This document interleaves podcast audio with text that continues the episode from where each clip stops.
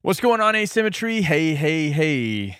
Exciting stuff. New and unusual things on the horizon. Got to sit down with Hugh Grant, Tree Makers. Fantastic, prolific Australian bonsai professional doing really, really interesting, high level aesthetic, technical uh, implementations of design and cultural reference with Australian natives as well as uh, all of the beautiful aspects of Australian bonsai culture that people outside of Australia have no clue about. And Hugh is uh, is an individual I've known for a while. He spent some time at Mirai and, and really just has his own direction, thought, thought process, and beautiful creativity to add to the world so much so that uh, that Hugh's going to be joining us periodically on Mirai Live as a presenter and educator because he has incredible things to say, wonderful aesthetics to share, and beautiful innovative techniques that I think the world of bonsai will benefit from. And so, uh, without further ado, it was wonderful to sit down with Hugh, and also really fantastic to be able to welcome him to the Mirai family on a whole new level. Uh, get excited because he's going to be a part of our bonsai world moving forward, and uh, and I think the world will will be uh, a better place for taking notice. Enjoy. Hello. What's up, Hugh? How are you, man? Hey, I'm good. How are you? Oh, I'm doing good. I'm doing good. I got a, I got a lot more hair this time. Yeah, I've got a bit less actually. I know recently. you do. Over the last um gosh, actually probably since I've met you, it's been slowly slowly moving up in both directions, I think. Actually, I think the beard went out for a while. I feel Um, I feel like you had dreadlocks. I feel like you got dreadlocks after you went back to Australia from Mirai. Yeah, yeah, yeah, Uh-huh. yeah. Yeah, that was the finality of the um of the six year grow out. And oh, then? Mm. yeah, and then when I got back I got it dreaded and then that was another three years. And then since then I've just been slowly shortening it up, How, growing this out. But now I've gone bang on both sides. So Oh, I'm happy now. yeah. Yeah, how, yeah. how how long ago were you here? When were you at Mirai? Yeah, I was thinking about all these dates leading up to this conversation, and it was I finished uni in 2000. I went to the Noelanders Trophy early 2015 when I was Mhm. living in the UK, and then I was finished uni mid 2016, which is then when I came over and worked with you for those um, for that time, which was yeah mid 2016. Yeah. Wow. So that's nearly, nearly, gosh, it's six-ish years ago, really, isn't God, it? it's a hot minute. It's been a hot minute. Hot. It's ridiculous. I eh? can't believe it that. It puts so much perspective on time. Like Ugh, I only thought about it the other day, and I was like, Jesus, like yeah. yeah, it's ridiculous how fast that time has gone. Like I wouldn't have said that if someone had said like just off the top of your head, how long has it been? Yeah. Sure. Sure. Yeah. Yeah. I, It I was like maybe three or four years. a couple years six. ago he was here yeah Yeah, yeah, wow that's interesting and uh and since graduating uni coming to Mirai going back to Australia life has changed quite a bit Mm, mhm. yeah, yeah, Yeah. There's been, gosh, a ton of changes since then. Mhm. Um, effectively, you know, like as a younger person, figuring out life and going through all those hurdles of being in your 20s. But like, yeah, lots happened. Like since I was with you, it was like, you know, finishing uni, studying with you for that period of time, um, coming back to Australia, working out new living situations, finding, you know, my own my own roots, I guess, trying Yeah. to trying to figure all that because because what I did find at that period in my life was like, you know, I went straight from high school to university studying, and then came and studied with you, and then it was sort of like this crashing moment of like, I don't want to sound like sort of cliche, but it was like, who am I? You know, Mhm. like like what am I? Who am I? Where am I going to go with my life? What do I want out of my life?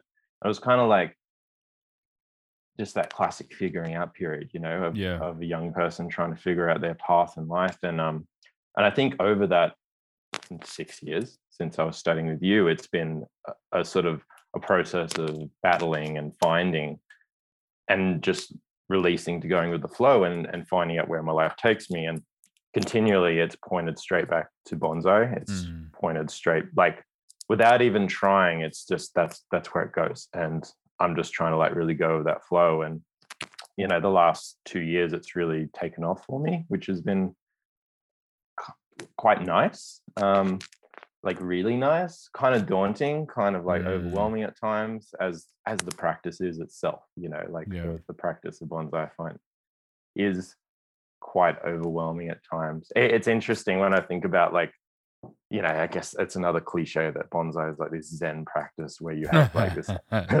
yeah, right, calmness, so relaxed, whatever. To be honest, I've never found that. like, if I'm really honest, like there's a, the, the the moments that you do find it though, uh, make up for all the times that you don't. But yeah personally for me and i think i think maybe my work sometimes display, displays that i don't i don't i don't really get that zen moment out of bonsai as it would sort of cliche be ascertained you know? Yeah yeah you're not sitting there working on trees meditating. No no but, no i mean but there is way, but there is there's like that yeah. interesting point where you earn it you know like you, you go through the grinder and getting to i think as a professional sitting down and working on a tree it feels like a treat. You know, it feels like mm, a treat mm. for all that you have to do mm, for this mm-hmm. freaking thing. Mm-hmm. And and when I say thing, this this profession of you know dedicating to tiny trees, um, the amount of and we talk about it a lot, but the amount of legwork is just it's just far more. It's uh, it's incomprehensible getting into it. Mm, you, know, you know, it's hard to explain to someone who doesn't necessarily uh, know what's involved in the practice i guess. Sure. If you if you want to do it like well and with that like great great um amount of intention i guess. Well i think that changes yeah and i think that's what makes i think that's what makes you who you are you know and i think that's where we found a lot of symbiosis was in the fact that we were both looking to take these native regions mm-hmm. and uh, you know geographical concepts and apply them to tree species and the environment and the culture and i mean australia much like north america was relatively untouched or untapped from that exploration which I, I do think starts to branch you know the craft and art of bonsai and all that conversation i think when you start using bonsai as a vehicle to explore those concepts i, th- I think you do have the ability should you choose to seize it to really move into the art realm and that's something that sits in your wheelhouse. I mean you're a you're you're a trained art art mind you know? Mm, mm, yeah absolutely um and I, I think that comes like like going back to that idea of like culture i guess bonsai culture in australia being new-ish and I, I say new-ish because like it's interesting when you look at the history. I think, like similarly to America, if you look at the history of how it's been practiced in Australia, it's it's actually got quite a long, rich history. When you look back at some of those earlier practitioners, yeah. such as um, like the Koreshoffs um, are a classic one. Um, uh, just uh, names are eluding me now. Um, you got like Lynn Farrell's in Tasmania. Um, you got you got sort of like many many personalities that really sort of shaped bonsai in Australia, like in those very early 40s, 50s, 60s sort of period. Mm-hmm. It was quite sparse then. Um, but, you know, it, it's interesting lately seeing a lot of those trees are kind of coming out of the woodworks and being passed on to new practitioners or establishing professionals or mm. places such museums such as the National Arboretum. A lot of those trees are really all of a sudden resurfacing. Yeah. And it's it's quite fascinating. I've, I've spoken about this with a few friends of mine, and like what we've been noticing is just the real um there's a real interesting nuance to those trees that is of quite a high quality mm. that I think I, I, see like the the relationship of what Australian bonsai has changed over the last five years. Initially, it was kind of like, ah, oh, we're we're super young, we don't really have much material, we don't really have many old trees, and then all of a sudden, all these old trees are coming out of the woodworks. We're sort of appreciating those, seeing those, and then they're being taken or attempting to be taken to that higher level mm-hmm. or that next sort of uh, cycle on that vortex, right, of the tree's development as it matures and becomes and becomes something else slightly new. That's been like a real perspective change for me because it's really highlighted to me like the the depth and the sort of long-term quality and attempt to create some really beautiful compositions over like a lot a lot longer period of time than I even really uh, assumed or um, I guess noticed in a way. Yeah. And I think that's that's becoming evident to a lot of people. Even even with Australian natives, there's there's there's quite an abundance of really beautiful old long-term created Australian natives from that 50s, 60s period mm-hmm. that then seem to got be got forgotten in the later part of the 20th century. And now they're all coming sort of back out of the woodworks again. And that's like, oh wow. It's like in that in that 70s to 2000s sort of period, all that knowledge and all that sort of exploration sort of didn't seem to be there as strongly as it was in yeah. that 50s, 60s period. Right. Um, and these are super big umbrella assumptions, but um, but it seems to be what's sort of happening at the moment. It's it's really cool to see actually all these like older pieces. And and when those trees, like you know, uh, the Koreshoffs obviously are a name that that I, that I've heard a lot. I don't know a lot about the pioneers of the original, you know, the original movement in mm, Australia. Mm, but mm. when those trees uh, suddenly are unveiled as still existing, uh, it are there have you had the chance to work on anything like that? Have you put your hands on any of those older trees? Um, I've I've recently had my hands on a few recent old pieces, um, which has been rather fun. Um, one a, a, student of mine purchased a couple of um, old Banksias from. Um, I don't know. This is really embarrassing. His name's got out of my head. Don't worry, it'll come back. It'll come back to you. It'll come back to me. Settle in. It's settle really in. embarrassing. I, like, what time is it the there? what time is it there? Uh, 11 a.m. 11 a.m. Oh, okay, all right. Yeah, uh, it's not, yeah. not not super early. That's no excuse. No, then. no, it's all not. Right. No, I know, I know. I'm a terrible names person. Like, give me a face, cool. Give me a name, it will breeze straight out of my yeah my mind. It's, it's, it's horrendous. Yeah. But, anyway. um, but yeah, some really old Banksias, which was really really cool. Um, both germinated from seed um, I think in the late 80s, early 70s. Mm-hmm. Just these, you would you would assume they were like these ancient pieces of Yamadori, but they were grown from seed, you know, in the same pot for all those years, heavily, heavily, heavily root bound. But that is added to that sort of constricted quality. And um, that was really fun to sort of renovate one of those trees and sort of push it to that next stage in development, which was very elongated, pulling it back in, but also trying to give it that Banksia sort of nuance. Mm-hmm. Um, so that was that was quite exciting. But um, yeah, yeah, there's quite. I, I've had a few older pieces over the last five-ish years that I've acquired um, from a few different collections. Um, one one really interesting Melaleuca, which I've really had quite a lot of pleasure taking to this a tree that hadn't been worked for a long period of time, and then sort of trying to find um, that next stage in its development was mm. um, quite quite fun, and trying trying to pull out more Melaleuca-ness out of the tree right. was kind of the.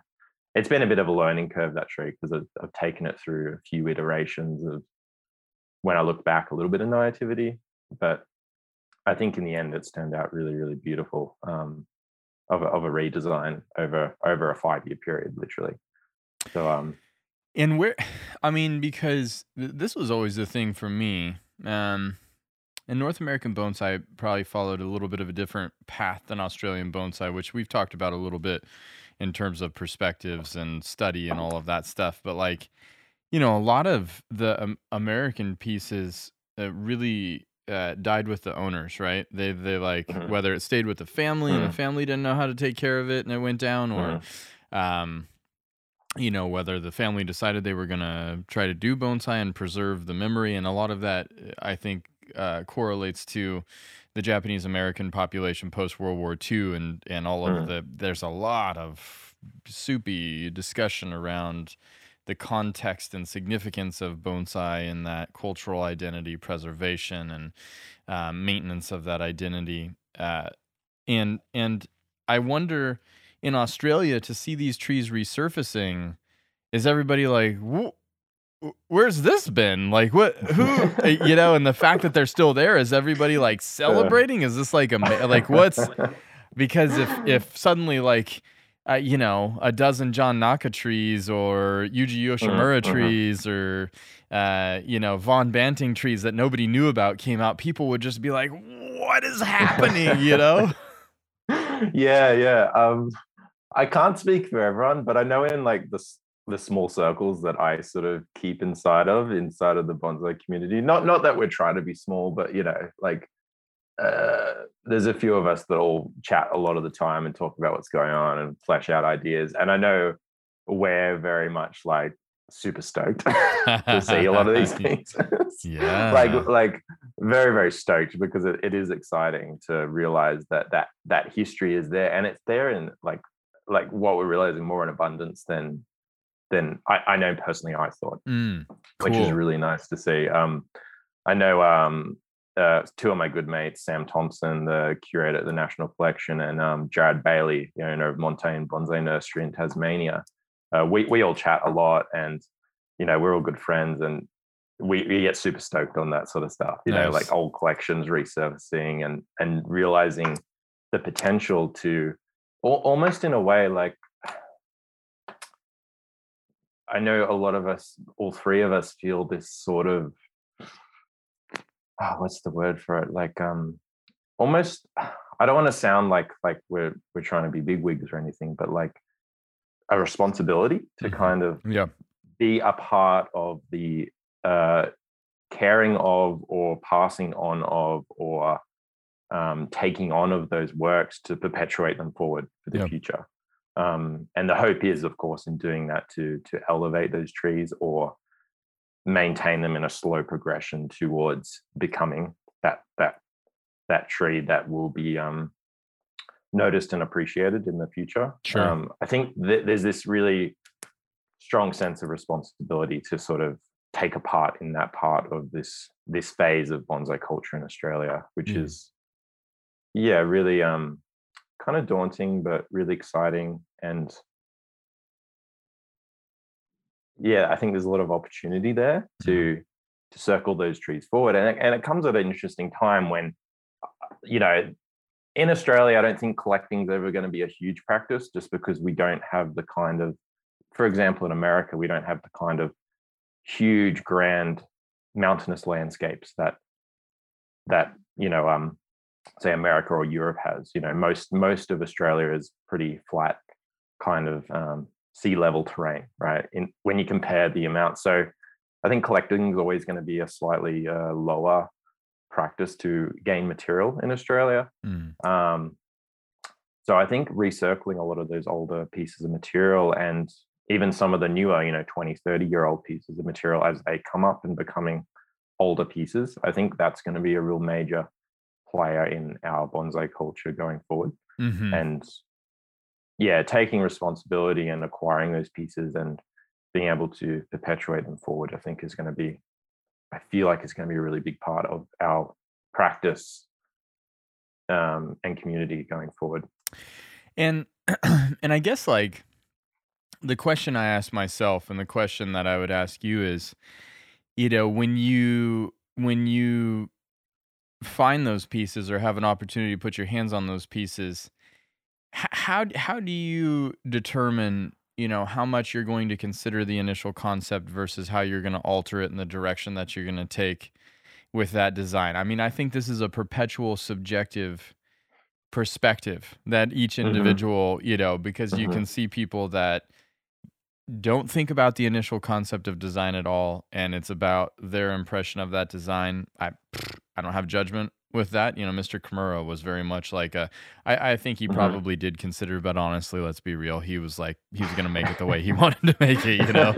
like and he made a Sure, lot sure. of brilliant pieces and consequently Yes, the, you know elevated the level and also there were some pieces that didn't turn out so good like uh i i have exper- i had experience seeing that process happen in japan and Uh-huh. it gave me a notion of how i want to orient how, how does that how where do you orient there how do you decide on that like what's in your in your limited experience but seemingly increasing opportunity how do you o- organize your thoughts around where you stand in that conversation Yeah, yeah, yeah. It, it's it comes back to that simple statement of like, do you preserve or or Mhm. move forward? You Yeah. know, does it, and and I think I know this is like a, a very controversial topic, but I don't think it needs to be because in my mind, it's without sounding too like rash. I think it's a real simple um, process of the trees have to be taken to that next stage of evolution because they are changing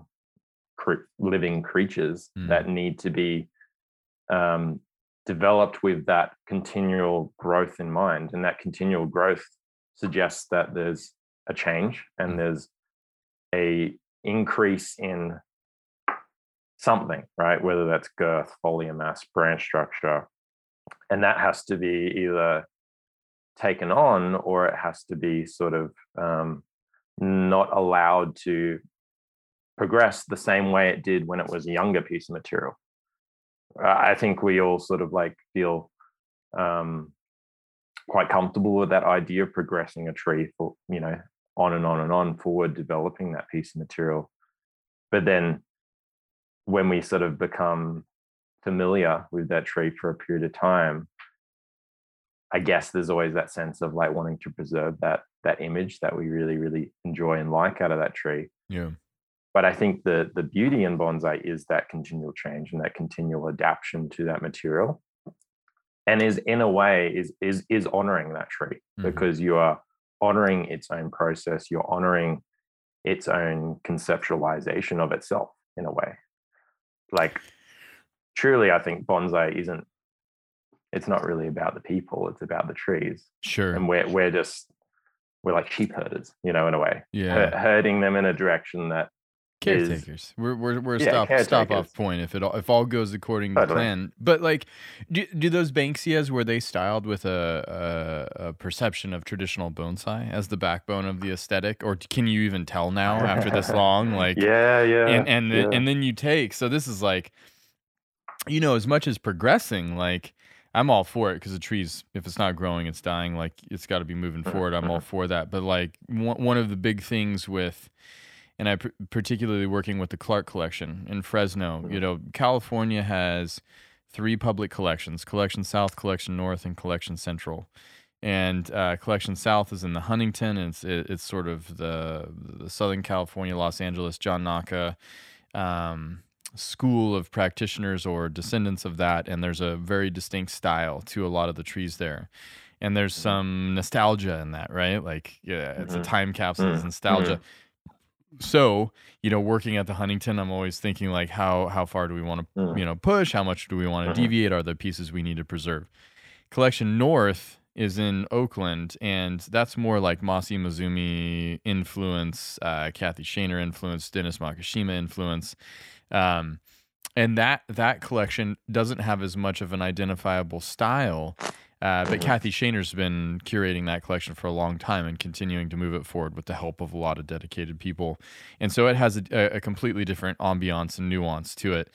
And then Collection Central in in Fresno is was really a collection that Bob Hilvers was like, I want to preserve some, I want to modernize some of the designs, but I want to preserve some of Mm. the nostalgia around this California style that developed on its own, you know, over the course of these practitioners post World War II. Mm, Uh, and, and and so seeing those three, the way those collections are handled, and the way, way that the historical pieces are being handled, has given me a lot of pause. You know, Mm. like, and so that now that question, as Australia is having these pieces resurface, I had no idea we were going to talk about this, but I'm super fascinated because because you're one of Yeah, the yeah, people yeah. that you're one of the people that is going to be making these decisions. You know, yeah, absolutely, absolutely. I, I guess a, a question to you about those three collections and like the the differences, like uh, from what you're saying, like there's there's a different in decision making and aesthetic that needs to be considered Mhm. because of how they've been handled over time. Like, I guess how do you make that distinction as to why why would I implement more or less change or how to react to that hmm yeah like where, where does that come from and what what is the point that makes you push or or pull in one or another direction Yeah, yeah, yeah. I've I've I've had to think about this a lot. Mm. Um, you know, for me, the question is, what is the point of value? Not Mm. value monetarily. What is the point of value in terms of the piece?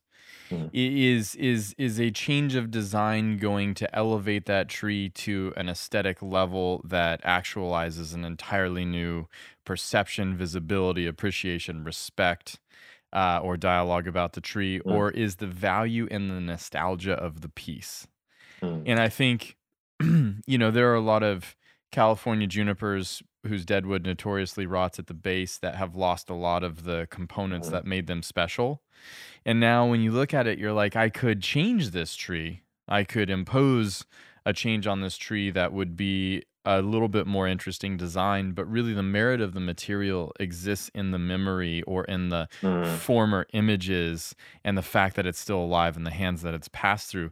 For me, that's an immediate removal of my interpretation of the piece. Yep. You, you know, it's just like there's there's va- there's value in the memory uh, or the Mhm. nostalgia of the image, and I try to stick with that. But then, like, you know, I think especially the Katsumi Kinoshita pieces, where you're talking about these coastal impressions, or Mm. um, a few of the of the John Naka pieces, but um, some Harry Hirao Ben Oki pieces that are uh, that have a lot of history to them, and it's like, well, these are still world class trees that can really, with this history and age that we don't often see, c- can be used to continue to push and explore and uh, have an impression on the Mhm. modern modern perception of design and and Mhm. uh, nuances of what bonsai Mhm. can dialogue about. I guess that's where I choose to empty the tank Yeah. on yeah. on, on exhausting using modernized techniques and uh, modernized aesthetic concepts to see what's possible as the next iteration of those pieces. But that is the way that I've made sense of it, you know, and and, and I mm. think everybody has to form that perspective to be sure. Absolutely. Yeah, yeah, yeah. I, I really enjoyed like the first tree that comes to mind when you speak about that is the Kinoshita Monterey cypress hmm that you've sort of renovated. And I guess like for me, like when I see the renovation of that tree, it's like, and this this comes back to how I would see like where do you stand when you are making those those decisions to move a tree forward that has that historical sort of connotation is like looking at that as structural components are the things that are in a way the least ephemeral. Hmm so you know the trunk and those structural branches i Yeah. think paying attention to the preservation and the perpetuation of those not via guess directly removal but how do they convey that next sense of age in that piece of material? And you know that monterey cypress really conveys that to me heavily because the structure over time that tree has moved towards more of a natural inclination of itself as a species Yeah. because that species and this is something I've noticed in bonsai a lot is like a tree that is of a species, it's always going to enact like that species. It's mm. not going to try and, even if it was styled like a pine, it's not going to try and be a pine over time. Yeah. It's going to sort of like grapple with itself to become that next thing, which is inevitably itself. It's not going to try and be something else, no matter what we do to it. It's always going to try and push. And like going back to originally what you said about you know that Banksia I mentioned. I think potentially looking at it, it may have been styled somewhat with the you know a bonsai image in mind, hmm but inevitably over time and over time it not being worked for a long period of time, it's it had moved back to having a Banksia feel, even though the very early parts of the structure seemed more bonsai-esque, for lack of a better like, term. like downward angles. yeah, downward angles. See, you know, all that's sorts of- tough though, right? That's tough Yeah. because like, you know, Katsumi Kinoshita styled that Monterey cypress like a Monterey cypress, you know, f- Mhm. 30, Mm, 40, okay. 50 years ago. So he Yeah. that was built in. I feel like the shoulder of the branch carries the environment with it, Yes, right? You, yes, you yes. up or down, uh, up and Yeah. out, up and out and down. These these movements determine where this tree is growing and the Mm. image that it Mhm. depicts. It's tough. To, it's tough to change that structure. Yeah, yeah. And I think when you work on old mature trees, you have to be very considered in the removal of big branches. Right? Mhm, You mhm, that that that to me is the crux of all design when you are renovating really mature historical specimens is you got to be careful Mm. what you cut off. Mhm, um, totally. Yeah. Yeah, but but I but it I am curious about the Banksias because you know, from the perspective of where they handled traditionally, if the branches were bought, brought down like a pine, now suddenly it's like, ooh, how do you respond to that, Hugh? Like, Yeah, what does yeah. that look like? Well, well, I guess like the way in which we worked with this coastal banksia was like, even though a lot of those branches were down, there was all this information that the tree had built in itself over Mhm. time that led to a story of somehow the tree having that downward branch inclination, but then there was this just tremendous and dramatic rise again in that structure, hmm which led to this story that, and I guess this is the point I'm getting to, even though it was styled in that way, the tree has still responded as if that happened in the environment in a way that a Banksia would. hmm It hasn't Mhm. responded the way, even if it was, let's say it was styled like pine, it hasn't responded like a pine would to those actions. Right. So in the in the reprocessing, I'm going to call it, of that tree, because we we took a quite a gentle approach. No structure was removed. Even the most leggiest of unusable branches were somehow tried to be used in the design to try and pull out as much of the process of reacting to how the tree had react to that passage of time since its maybe more mature state of design however many years ago. Hmm and i found that the most fascinating thing in interpreting that tree was like the tree is still reacting to that work in the way that a banksia would. It's not Mm. reacting any other way. So then in reacting in the redesign it was reacting to the way the banksia reacted to the design that it had that was more traditional previously so there's all these layers of reaction that is human and tree human and tree and right. The conversation. it was really fun because it, I think it embodies both aspects. And the, the final idea was to try and move it towards that more natural idea of a coastal banksia. So there was a bit of wind influence implemented in the design. There was a lot of elongation of the lines, which worked with the influence of wind being a part of the design. But Eh, to be honest, it was really fun. You know, Yeah. a really, really fun project to just like add another layer of reaction, you know? Mm-hmm. Yeah. respecting the structure was there, but trying to move it in a way where the tree was the was what was telling us how to to move forward. Right. We weren't trying to work against it again. Yeah. And I guess that and that's the way I guess I I like to work with any any trees, whether it's new or historical, is is a, I guess a little bit more of a passive approach. Hmm trying to really work with the lines that exist or the or the informalities that exist and like not necessarily use heavy manipulation but try and really take on what the tree embodies and how it is moving forward because i think that naturally you know for lack of a better term naturally allows you to tap into what the tree offers each and every time Yeah. so Interesting. That's interesting. yeah, Australian natives, the Australian landscape, the growth habit of the trees there. When we went, where where did we go uh, to see the eucalyptus? Uh, the, um, When- the that was Bouddi National Park, um, on the Central we- Coast. Yeah, when we podcasted day on the rock, man, that was quite a Yeah, day. Uh, seeing those really, really massive contorted eucalyptus was like, ah, yeah, okay, right. Uh, So, so like this can look any number of ways, even in Australia.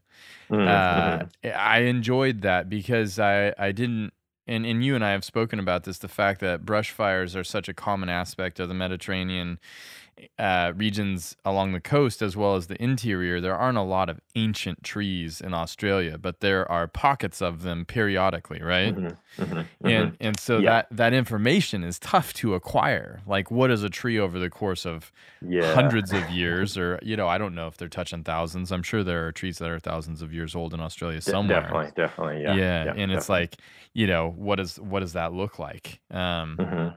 Th- that is Yeah. something we we can derive in north america from our native trees we have Mhm. that still which is just such a, a tremendous gift but Mhm. uh, the fact that we got to witness that in in Mm. uh, australia was pr- pretty awesome Mm, that that's a special spot. That like that's a place I always go for inspiration, just because when you think about a quintessential uh, eucalyptus form, the those trees, um, Angophora costata or the apple gum, they get commonly called. I think I think the story goes when um when European settlers came, they they saw them as like really old apple trees, like the Hmm. forms that they took. Hmm. So they got called apple gums, right? They just look like old, decrepit apple orchards. That was the interpretation anyway. I believe that's why they that called looks like that. Like I to see don't an know, apple that looks like that. I know, I know. If there was some apples like that, I'm sure. Mhm. Um, but yeah, they take on any imaginable form possible, like just some, you know, a tree that grows vertically straight, and then every structural branch pendulously falls down to the ground, and then grows back up as these really broad cantilabra type forms. So it's just this mishmash of form, and I see that in a lot of the Australian landscape. There's there is this I guess when you think about a tree, you think about this con- consistent, perpetual sort of form that has has I guess like um oh, what am I looking for a consistency of Mhm. form in it Mhm. that you can see that has led to that shape. With a lot of I think Australian species, especially that that tree, the Angophora costata, there's no sense sometimes to the way that they've been formed. Like it's just absolutely mind-bogglingly unsensical. Yeah. Um, another another tree that uh, species that sort of does a similar thing is the Athrotaxis, um, the pencil pines from Tasmania. Mhm. Probably the the closest tree I can think of that takes on forms like like some of the American species, like sort of a mishmash between bristlecone pine um, and Sierra juniper in a way. Yeah. High abundance of deadwood, these forms that just almost are like liquid and rigid all at the same time Mm. is the most fascinating trees. And then the foliage always taking on a very youthful, as the name suggests, pencil pine type look. You could have this rotating, contorted trunk that just does the most bizarre movements you've ever imagined. Yet each foliage mass looks like a young little cypress, Ooh. each branch. Really fascinating forms. And yeah, yeah. And this is a theme I see a lot among Australian trees is youthful foliage masses attached to trees or trunks or structures of antiquity. Mhm. I- It's it I think that's what leads to that idea of that heavily elongated line-based forms that a lot of Australian trees take on. You know, there's the Mediterranean environment, of course, um, and the southern hemisphere environment having longer summers than winters Mhm. leads to more growth. Um, but yeah, that youthful foliage mass, if you isolated it attached to this ancient looking piece of structure, is a real key player, I think, in a lot of Australian aesthetic when it comes to trees. Yeah. Um, and the pencil pine does it so clearly. like it looks silly sometimes. It looks so silly. Just a rolling trunk, spiral, spirals, bang going around it, falls to the ground, and there's a little Christmas tree attached to the end of it. That's so cool. So so so rad. They're the best. Mm, They're the best trees I love. Sounds like subalpine, kind of like Abies lasiocarpa, the subalpine fir, where it'll like Yeah. have this branch and then Yeah. these little tiny little like Yes. Christmas yes, trees coming off of it. Yes. Yeah, I love exactly like that. Me It's- too. It's it's my favorite. Like a tree on a tree. A tree It- on a tree. It's my it's my favorite thing to see. Yeah, because the sense of scale, you know, and I really think like as bonsai has evolved, I see you playing with a sense of scale a lot in your designs.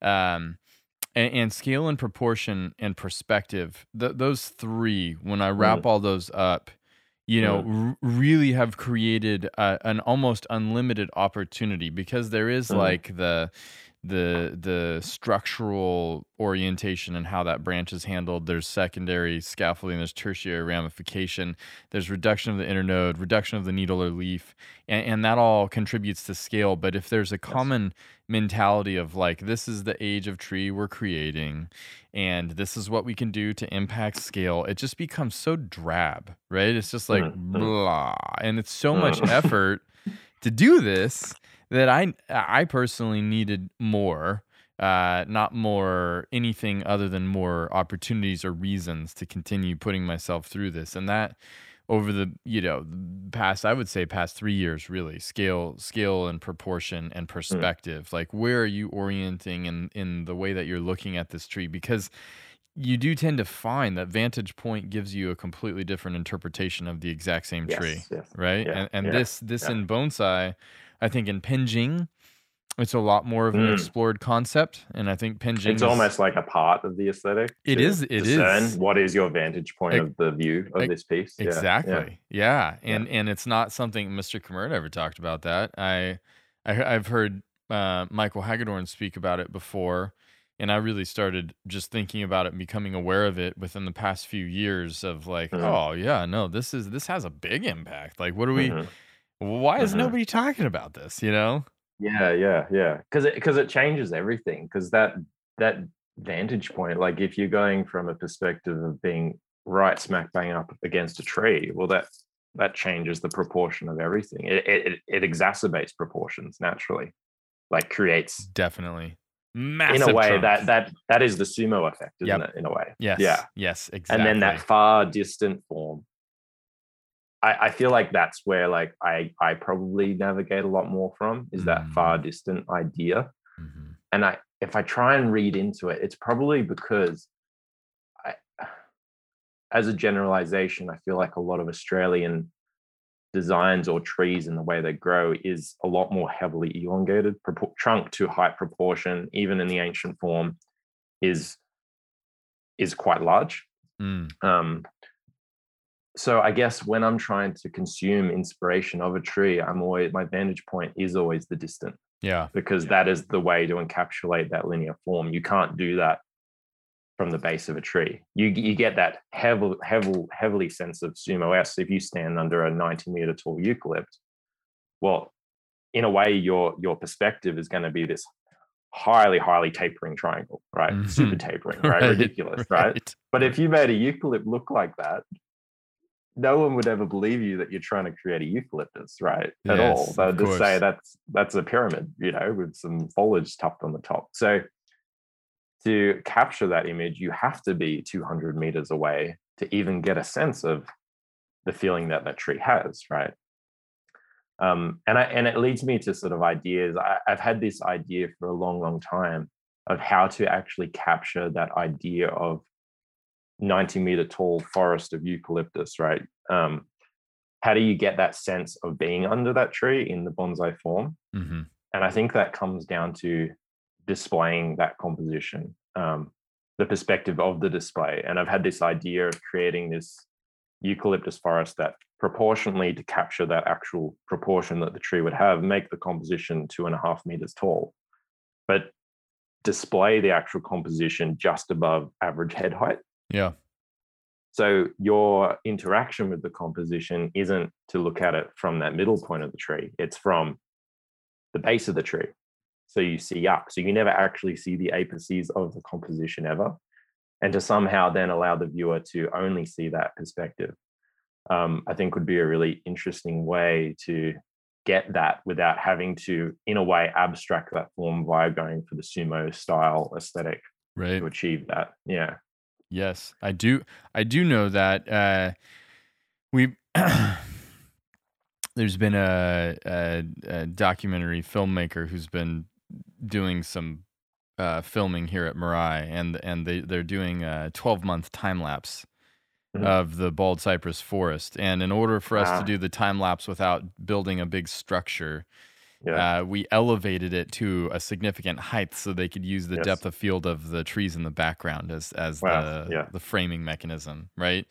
And it takes like 30 photos a day every day for Yep. 12 months. Like we can't move it. We had to build this this unruly structure because it's you know the bald cypress forest is already 45 46 inches i mean it's almost four feet Yep. tall well Yep. now it's six feet off the ground so the whole thing is like 10 feet tall you know and it's so interesting my perspective of it because i only Yeah. ever look up at it now Yeah. Yeah. and i can't see the whole thing and it drives me crazy like what does it look like it's exactly like experiencing a big tree where you're like i wish i could see the apex of this Yeah. thing you know well, that's but exactly like you getting in a boat and cruising around underneath them. you know, exactly like yeah Down in absolutely Florida. Yeah. Yeah. absolutely yeah.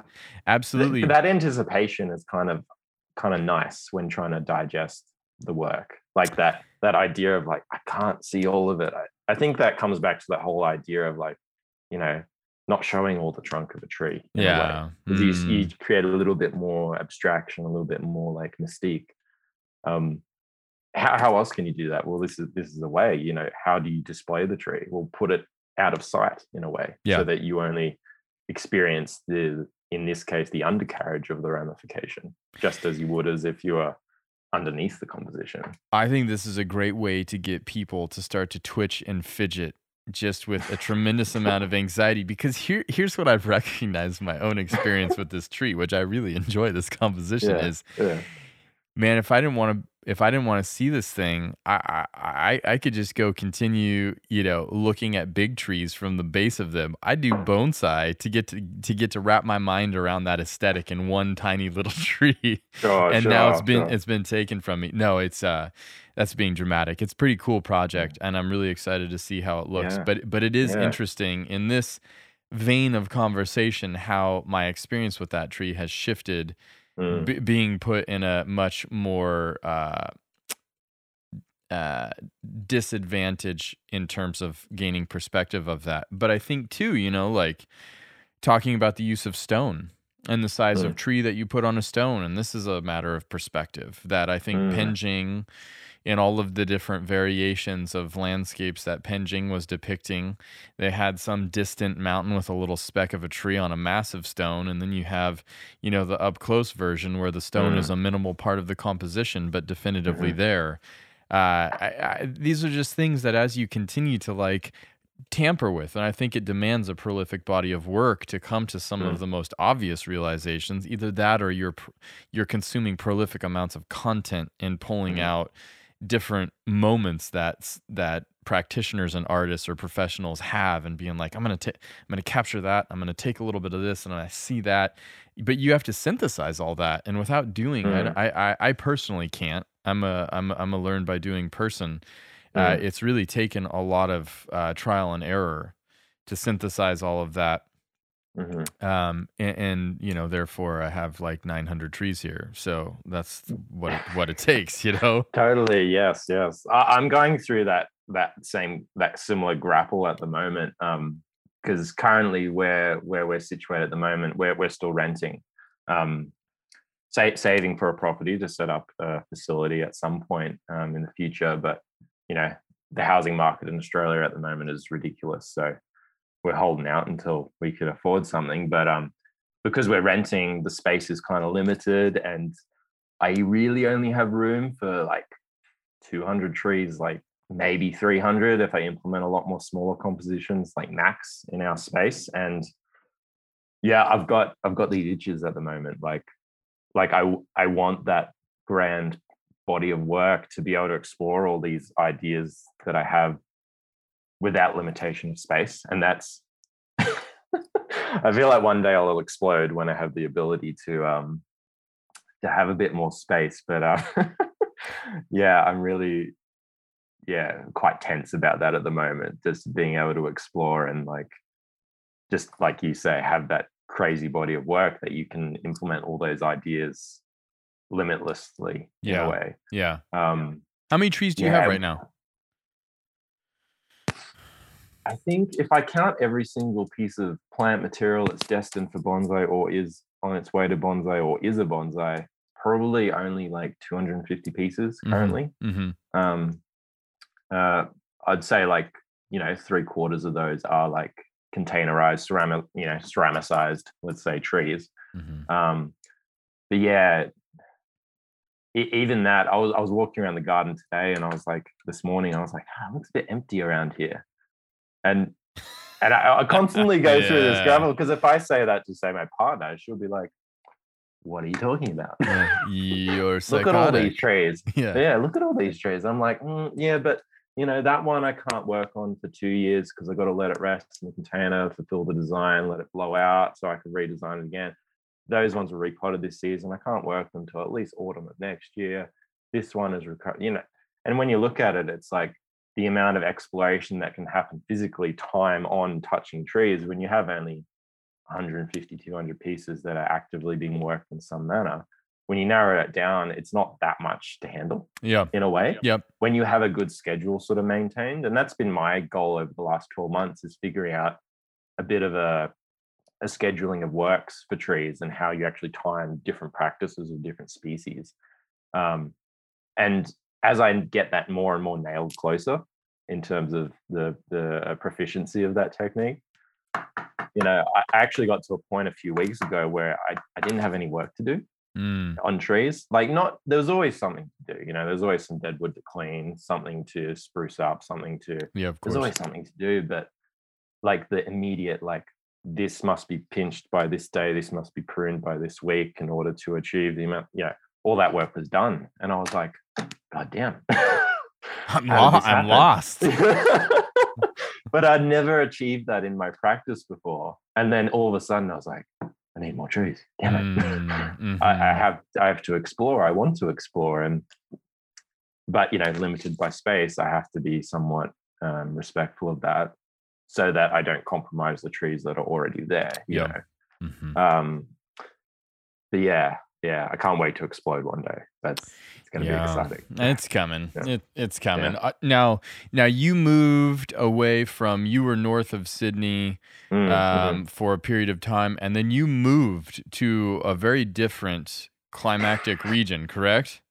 Yeah, yeah. So all my life, I grew up um, on the central coast of New South Wales, which is yeah an hour and a half ish north of Sydney. Um, so Newca- uh, Newcastle. Is that what, is that where you were? Clo- closer to Newcastle than Sydney. Yeah, yeah. Um, yeah. So it, technically, uh, the very borders of the subtropical sort of region of Australia. Um, so sort of Sydney is kind of like the the finality southwards of the subtropical kind of area until you move into temperate regions. So we moved almost almost to the day um, one year ago up to the Blue Mountains, which is about an hour and a half west of Sydney, um, which is at an elevation of nearly 1,100 meters. Mm. So that's 3,600 feet ish. yeah. No, 300 feet. 3,300 feet. Yeah. hmm Yeah. Um, which puts us now in a technically a cool climate.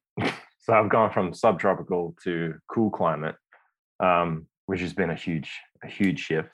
hmm A a shift that I wanted. I, I've always been a tad more interested in temperate and cool climate trees than tropical trees.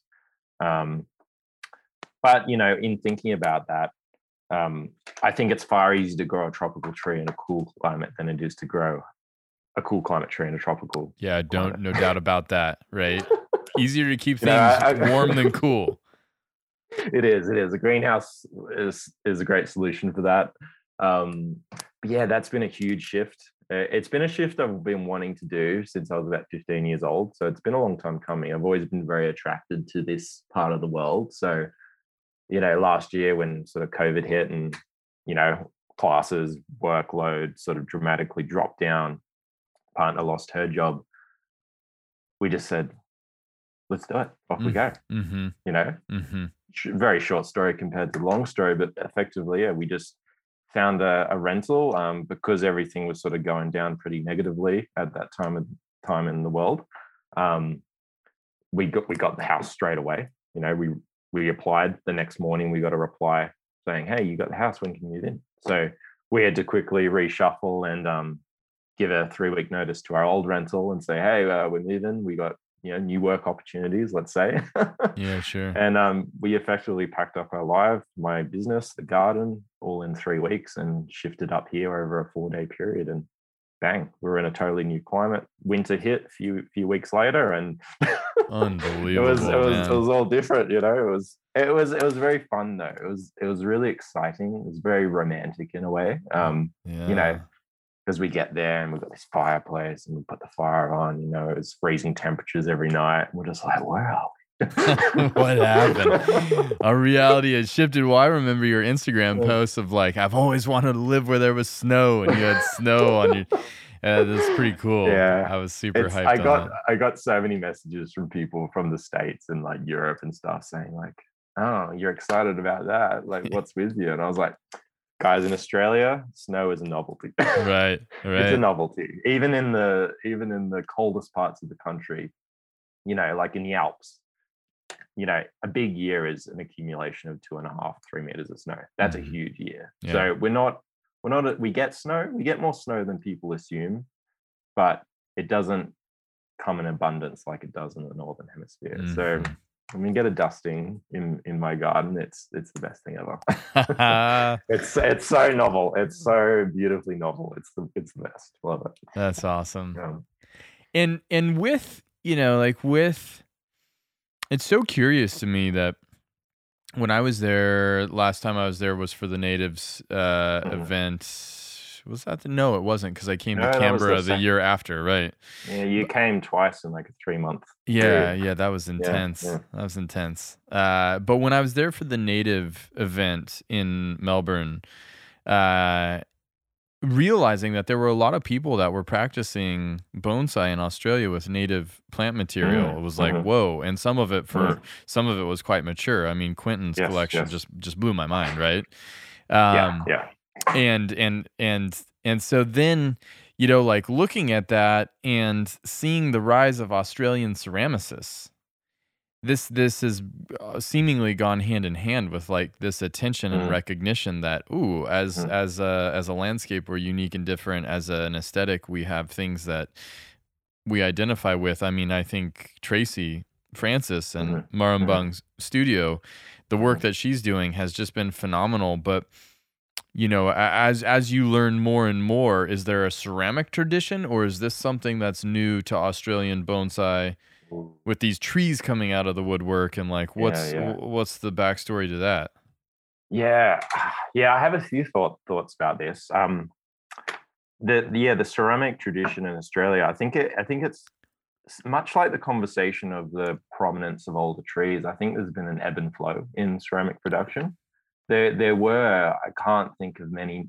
Oh, there is a name actually I can remember. Um, Stuart Ferguson from I think in the seventies was a Scottish um, ceramicist who did some time in Australia and produced some really phenomenal very interesting, kind of beautifully pudgy, amazing glazes, really profound, well formed shapes. Um, there, there were a lot of ceramicists earlier in the day who made some really cool containers that eventually pop up, and you're like, oh, I didn't know about this person. mm-hmm. Um, but uh, you know, a few uh, names that come to mind is like uh, Pat Kennedy is everyone in Australia who will know Pat Kennedy, who who does bonsai to some degree. Um, Pat makes has has and st- still does um, from time to time makes some some of the most phenomenal containers, and I think they embody a lot of what I personally see an Australian container embodying, which is clean, well-made shapes mixed with this very intentional organic nature to them right? Not Mm. not necessarily just being a rough pot but there's there's a heaviness and there's a lightness all at the same time. And i think that that aesthetic gets met via delicate shapes mixed with heavy textural colors or or lines or shapes attached to or feet somehow that mix of highly rough and highly sleek all at the same time i Mm. find is such a beautiful aesthetic to meet the australian aesthetic you know not only for australian natives but just australian made trees in general that that is uh, uh, an aesthetic i see as something that needs to be explored is yeah just that mixture of light and heavy heavy and light this this really interesting balance and uh, tracy francis um, who is doing and has been doing for the last few years very phenomenal work she really meets that balance for me as well very beautiful well Yeah. crafted Mhm. delicate shapes mixed with this like almost like slight aggression slight roughness very bold but subdued at the same time it's like this real heavy mix of contrast i really enjoy actually seeing her containers on um, your web store because you get to compare them next to european and american Yeah, right. quite clearly you know and it's like oh you know it really helps to um encapsulate the differences in aesthetic you know um, yes like you put a european ceramic next to an american next to an australian i think you'll definitely see a clear difference it's very sure. clear Yeah. very very and very clear and at a glance it's kind of like what is different? Because there's some similar shapes there's some similar color schemes there's there's even some similar textures but the combination and how those different elements are used hmm definitely like influences the aesthetic overall and embodies you know that culture and that landscape and those and you know um it, it- it's i love thinking about it because it really fascinates me how that is just an intuitive nature of people creating in a space. Well, it's like the nature nurture conversation where nurture finally won. You know, Sure, like it is. Yeah, you yeah, know, where it's like ah, na- nurture doesn't matter that much as an individual. Kind of nature trumps all. I mean, I know mhm. there's debate about that, but in terms of aesthetics, Mm. you know, like you can't take the Australian out of an Australian. No, no, no. Yeah, and and and and you know, being in Japan for six years, you can't take the American out of an American. Uh, Yeah, at, at least as as far as I experienced.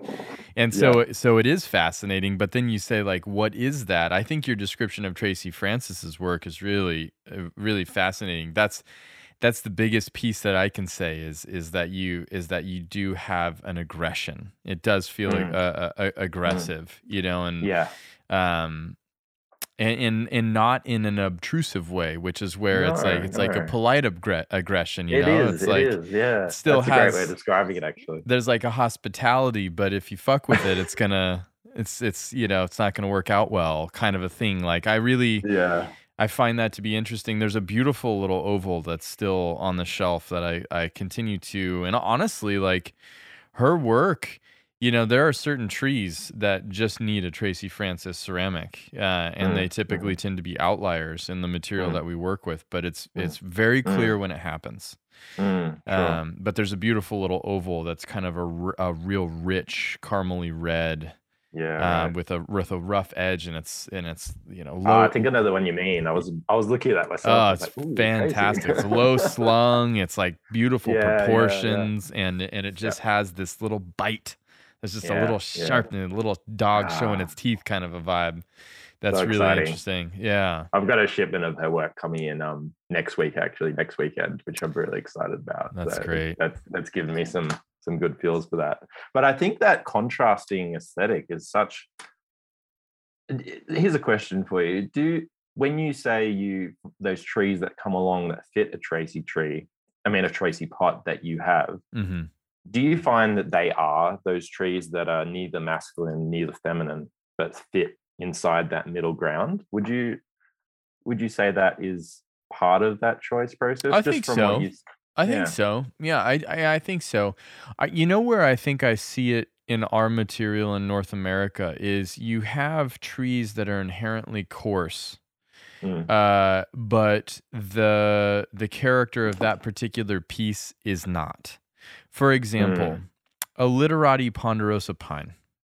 Mm, Right. This okay. is like an oxymoron almost. A literati, this uh, utter display of thin, delicate, elegant, sinuous, on the most coarse, thick, chunky, big, long needle. Uh, Mm. You know, really uh, difficult to ramify branch Mhm. and those are the those are, are the oxymorons of the aggressive delicacy of Mm. uh Morumbung uh ceramic absolutely you know yeah, and so yeah. I, i've found those types of trees those really difficult you know you're you, it's not going to sit in a Ron Lang and Mm. and have the same pizzazz. It's not Yes. going to uh, abide by the environmental insinuation of the Jonathan Cross. It's it's it's not going to handle the refinement uh, and the geometry of a Tom Benda.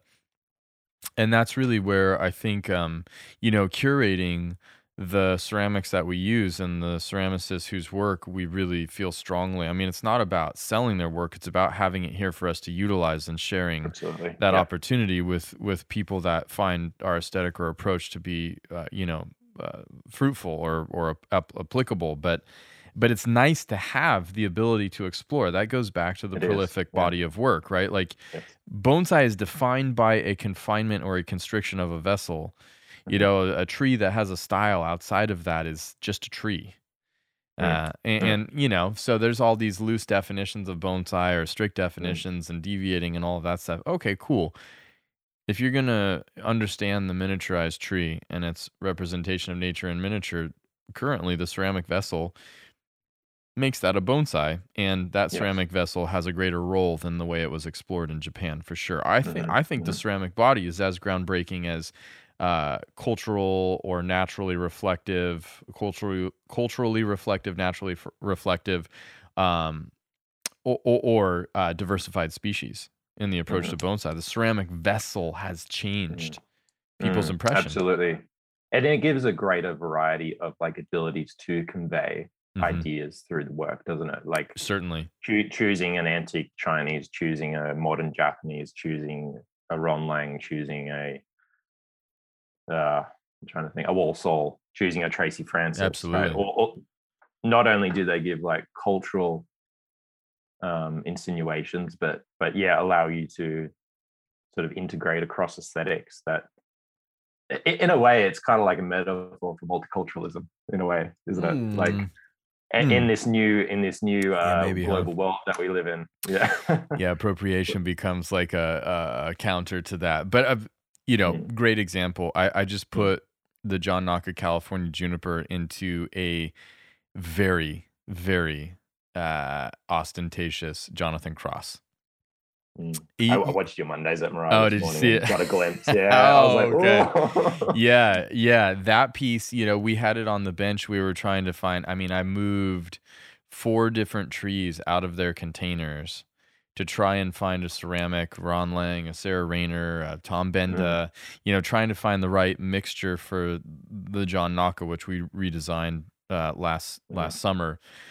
Uh, and it just didn't work. And and Jonathan was just recently up here with a shipment, and he had these these really fantastic. Sh- I mean, b- big, uh, I big, know, massive. I couldn't believe the proportion of it. yeah, they're big, and and then it was like you know putting the Naka, which is like this really interesting. As I've studied John's work, you like have bonsai techniques one, and here's this formal layout and Mhm. calendars and soil mixes.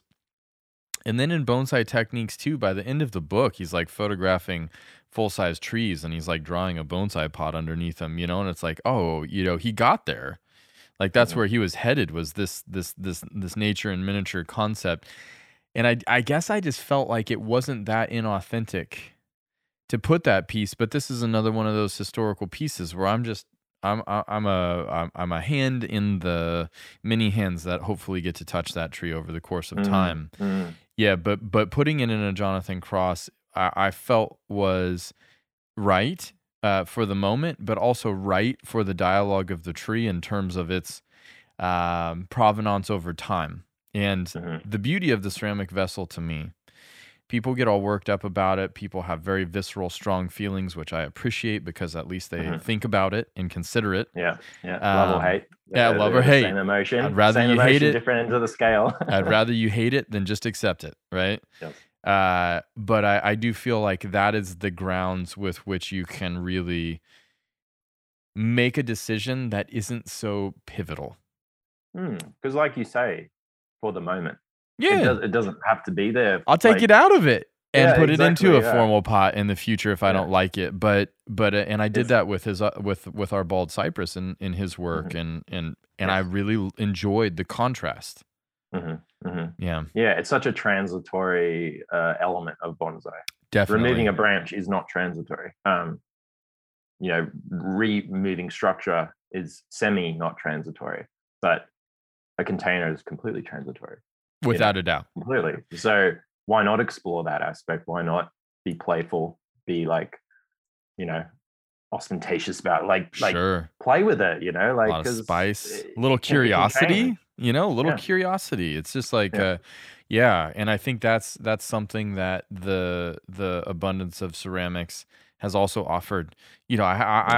I, I don't I don't uh deny and i'm sure i've seen your your sort of uh curation of your uh ceramic that you're working with right like you can't deny that being a bonsai professional and having a career around bonsai offers you the opportunity to justify essentially pushing the the, the boundaries uh, of of of bonsai in terms of practice, time, investment, but Yeah. also resources around you to be able to do those things. You know, like absolutely yeah a- and certainly in North America, coming when I came back from Japan, I recognized that like the explore, the sense of exploration was not there because every professional was a, a traveling, you know, performer, uh, a demonstrator, a workshop leader, but there weren't any real Mhm. pivotal gardens. I mean, I Mhm. think Boon, I think Boon had had the first real significant location for people to come and Mm. study.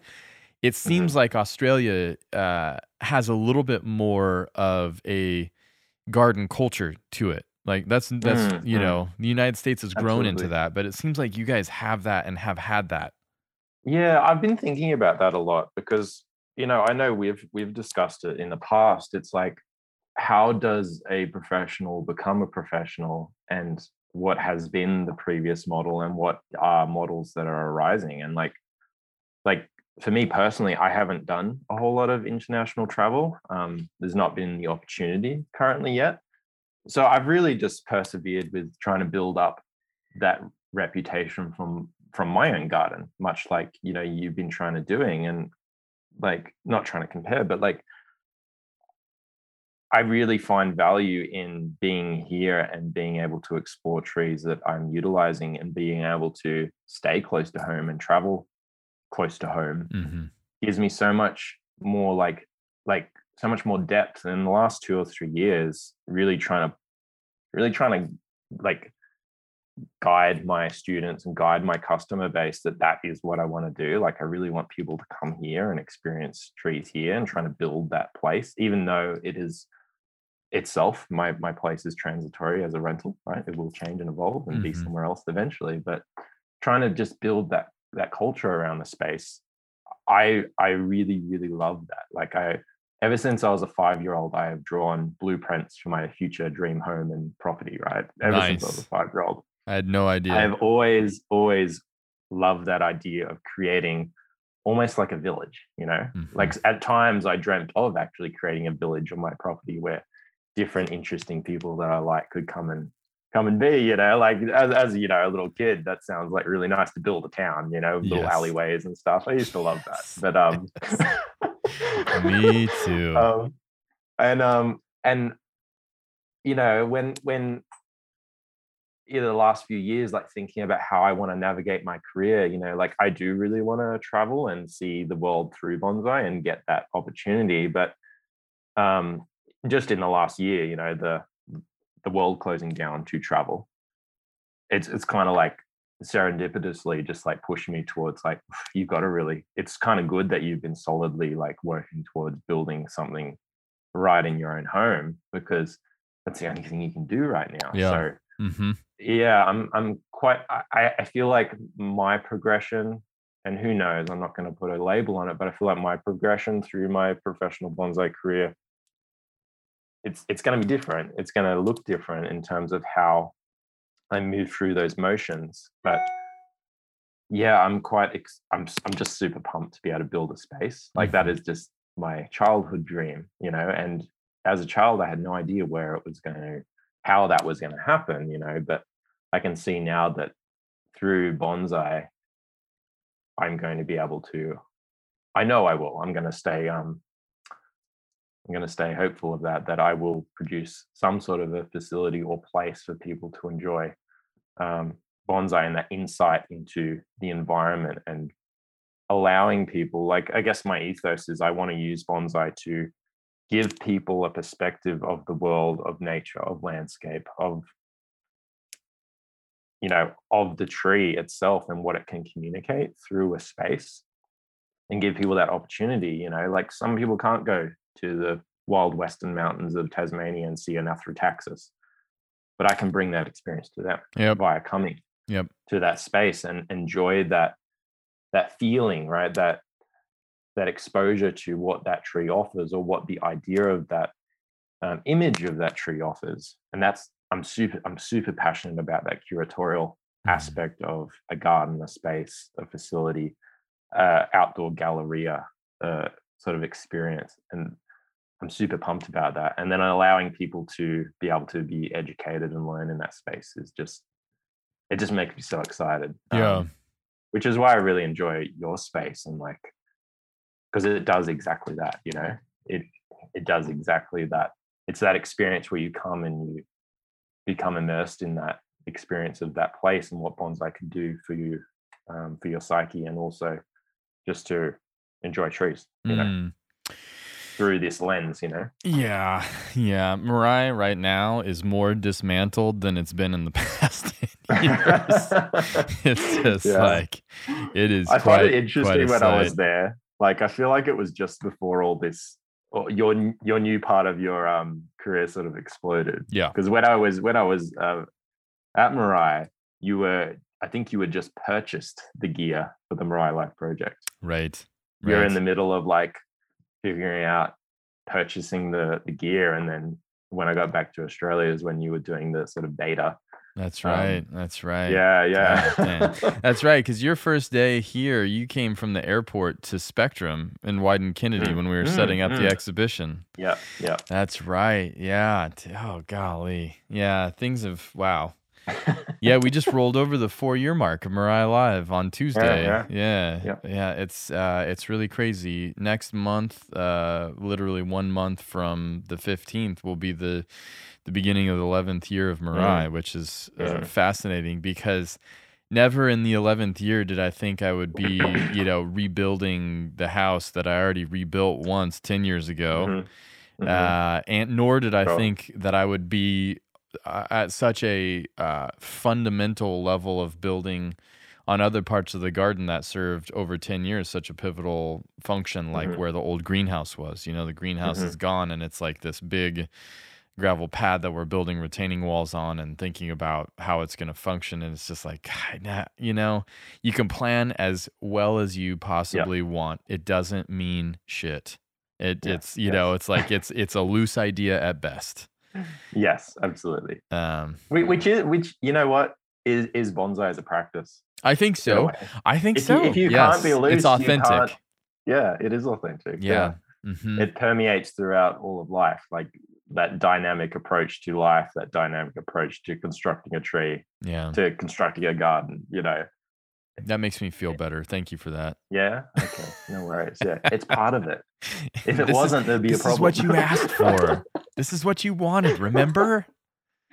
Absolutely. Ah, yeah, yeah. no. But exciting you know like i know i know it's a bit naive but you know i kind of sometimes wish i was in your position having to make those decisions because that Mm. just seems like the funnest thing ever to have to I- lay out a pad and construct a new space Oh, my gosh that just sounds so fun Listen, I'm I'm not trying to find a different career. I love what I do. No, I no. agree with you. It's amazing. I'm Mm. excited to see what you do. Mm. I think though, like, you know, the world is is slowly becoming aware of of uh, of you as a bonsai practitioner and artist. They're about ready to be a lot more aware because uh, because you're doing some work on Mirai Live, which is going to be Mm. insane. I'm super excited about it. Yeah, it's gonna it's gonna be wild. I I'm think really looking forward to it. Yeah, I'm pretty sure. Let me just let me just take a look here. Maybe you know this. I think your first stream is happening uh Uh, last day of the month was it? yeah, I think so. I think Yeah. so. I think you're the live stream on uh yeah, Tuesday the 30th of March. Hugh making his appearance. Boom boom boom. yes, on a really Yeah, impre- yeah. on a really impressive piece. Mhm. Uh That- that- it was. I'm glad. You know, I've had that tree. I collected that tree in 2013.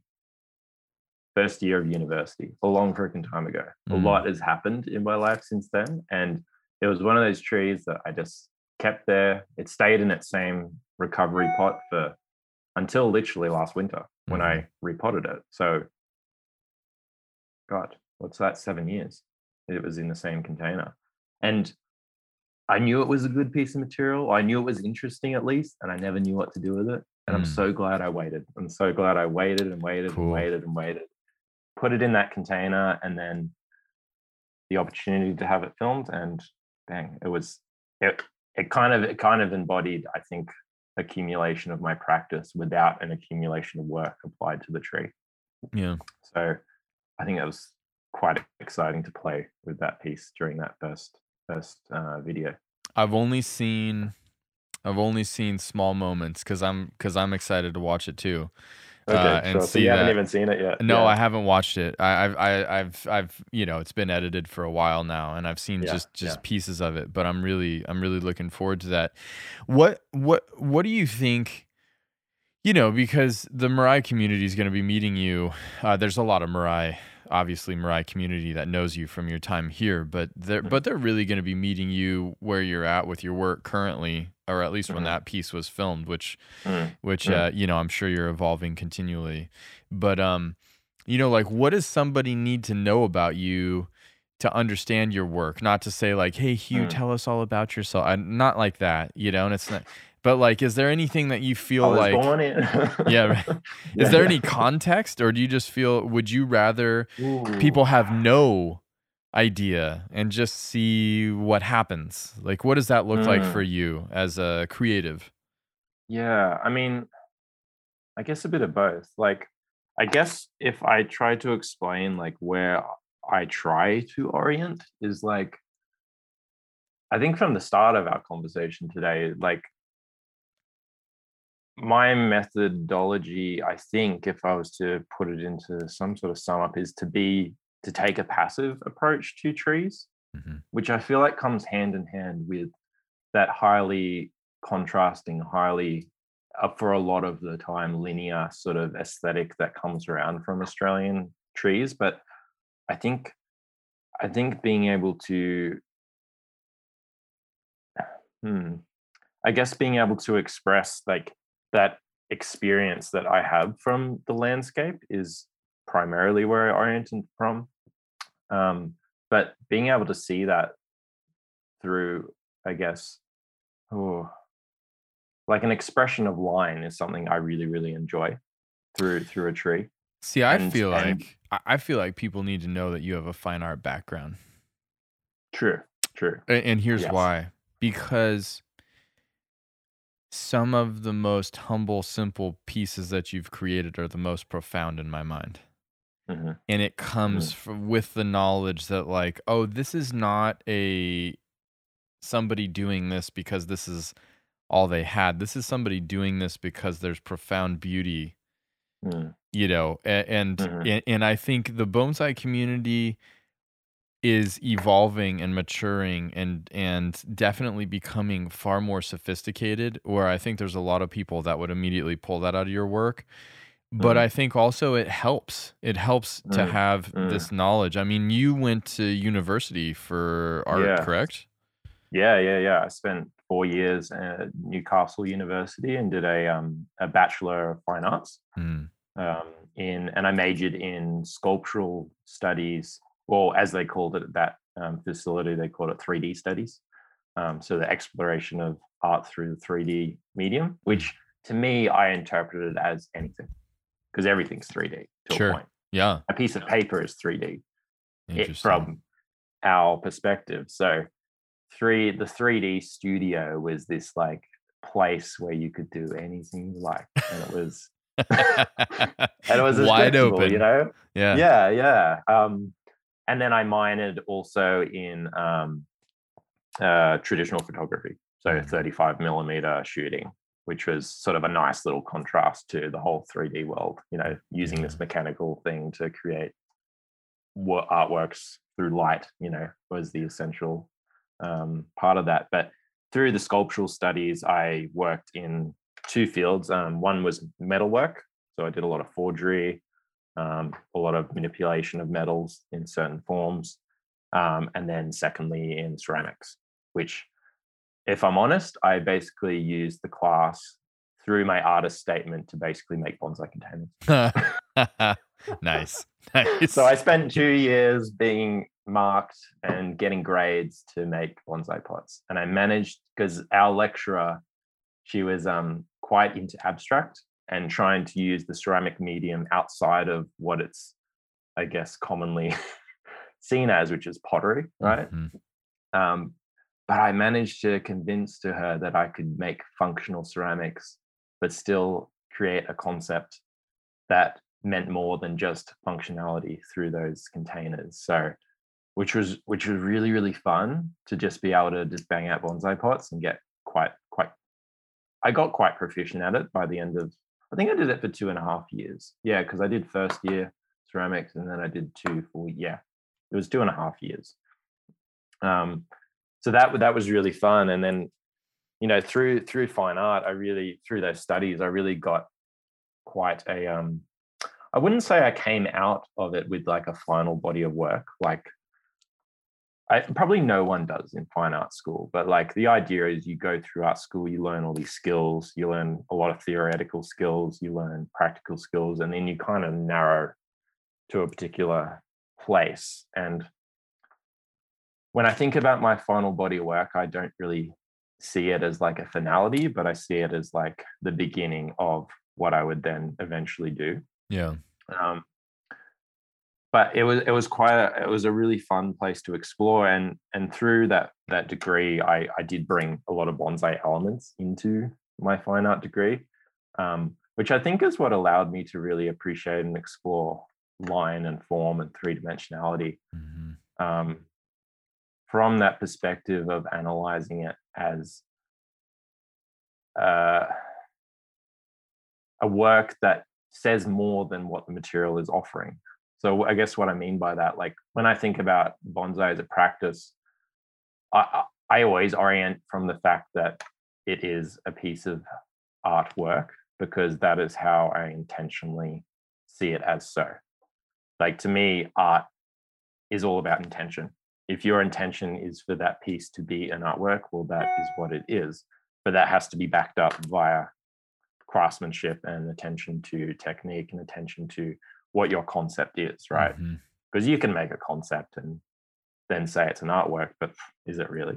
Yeah. But being able to bring all those elements together, you know, intentionality, craftsmanship, um, intention of the work being an artwork, if that is always your first point in exploration, then it is so. And also, if it is then assumed so by other, I guess, artists or other people viewing the work. So through through my fine art studies, I really got to explore that unsuccessfully. I'll, I will say there was mm. a hmm. lot of unsuccessful work. You know, it's got like one work, like one work I created. I think about it all the time, and I'm like, oh, I was so naive, but I got this juniper tree cascade, and I carved out this wooden sculpture, and then wrapped all this metal around it, and then hung it from the ceiling. So it was these metal threads that I oxytorched and bent into all this beehive shape, and then embedded this carved out burl of wood and then planted a tree in that, suspended it from the ceiling, and and when I think back on it retrospectively, I was so stressed about forming this concept around what on earth was I creating, which in art school you have to be able to communicate what you create, right? You have to produce a physical portfolio of written work that backs up why you've created what you've created. Mm. And I remember being so torn because I felt like it was naive at the time, but I think I had to do this just ridiculous piece of work that was trying to say something, but it also was just for the sake of banging materials together that I had to do that to know what it meant to bang materials together mm. for the sake of doing it to understand why that doesn't necessarily create art in my mind. And so I came out of that, and the concept for that was like, I think something to do with like you know, art versus man-made meshing, you know, like a very cliche concept of like bringing those two elements together and suspending them in this universe. Like it was something along those lines, but that that work in a way has led me to think further about my practice and i you know i, I do orient from bonsai from that artist perspective because everything I do is because I'm trying to communicate something, which to me points towards I am trying to communicate an idea to the viewer, whether they're conscious of that or not. That is my intention behind the work. So, in a way, I see like the creation of bonsai over a period of time is like the crafting of that piece of work, and the work is only in finality when it's chosen to be digested mm-hmm.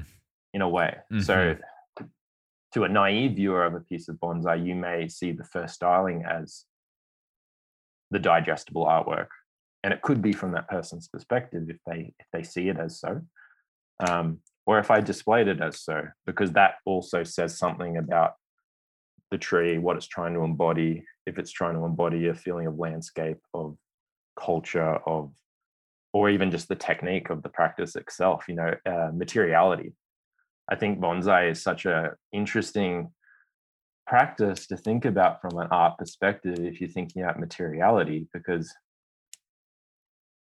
what you are creating is the material and the material becomes the work. It's this material that continually changes. It's not like a piece of metal where you take that metal, you manipulate it through heat, Mm.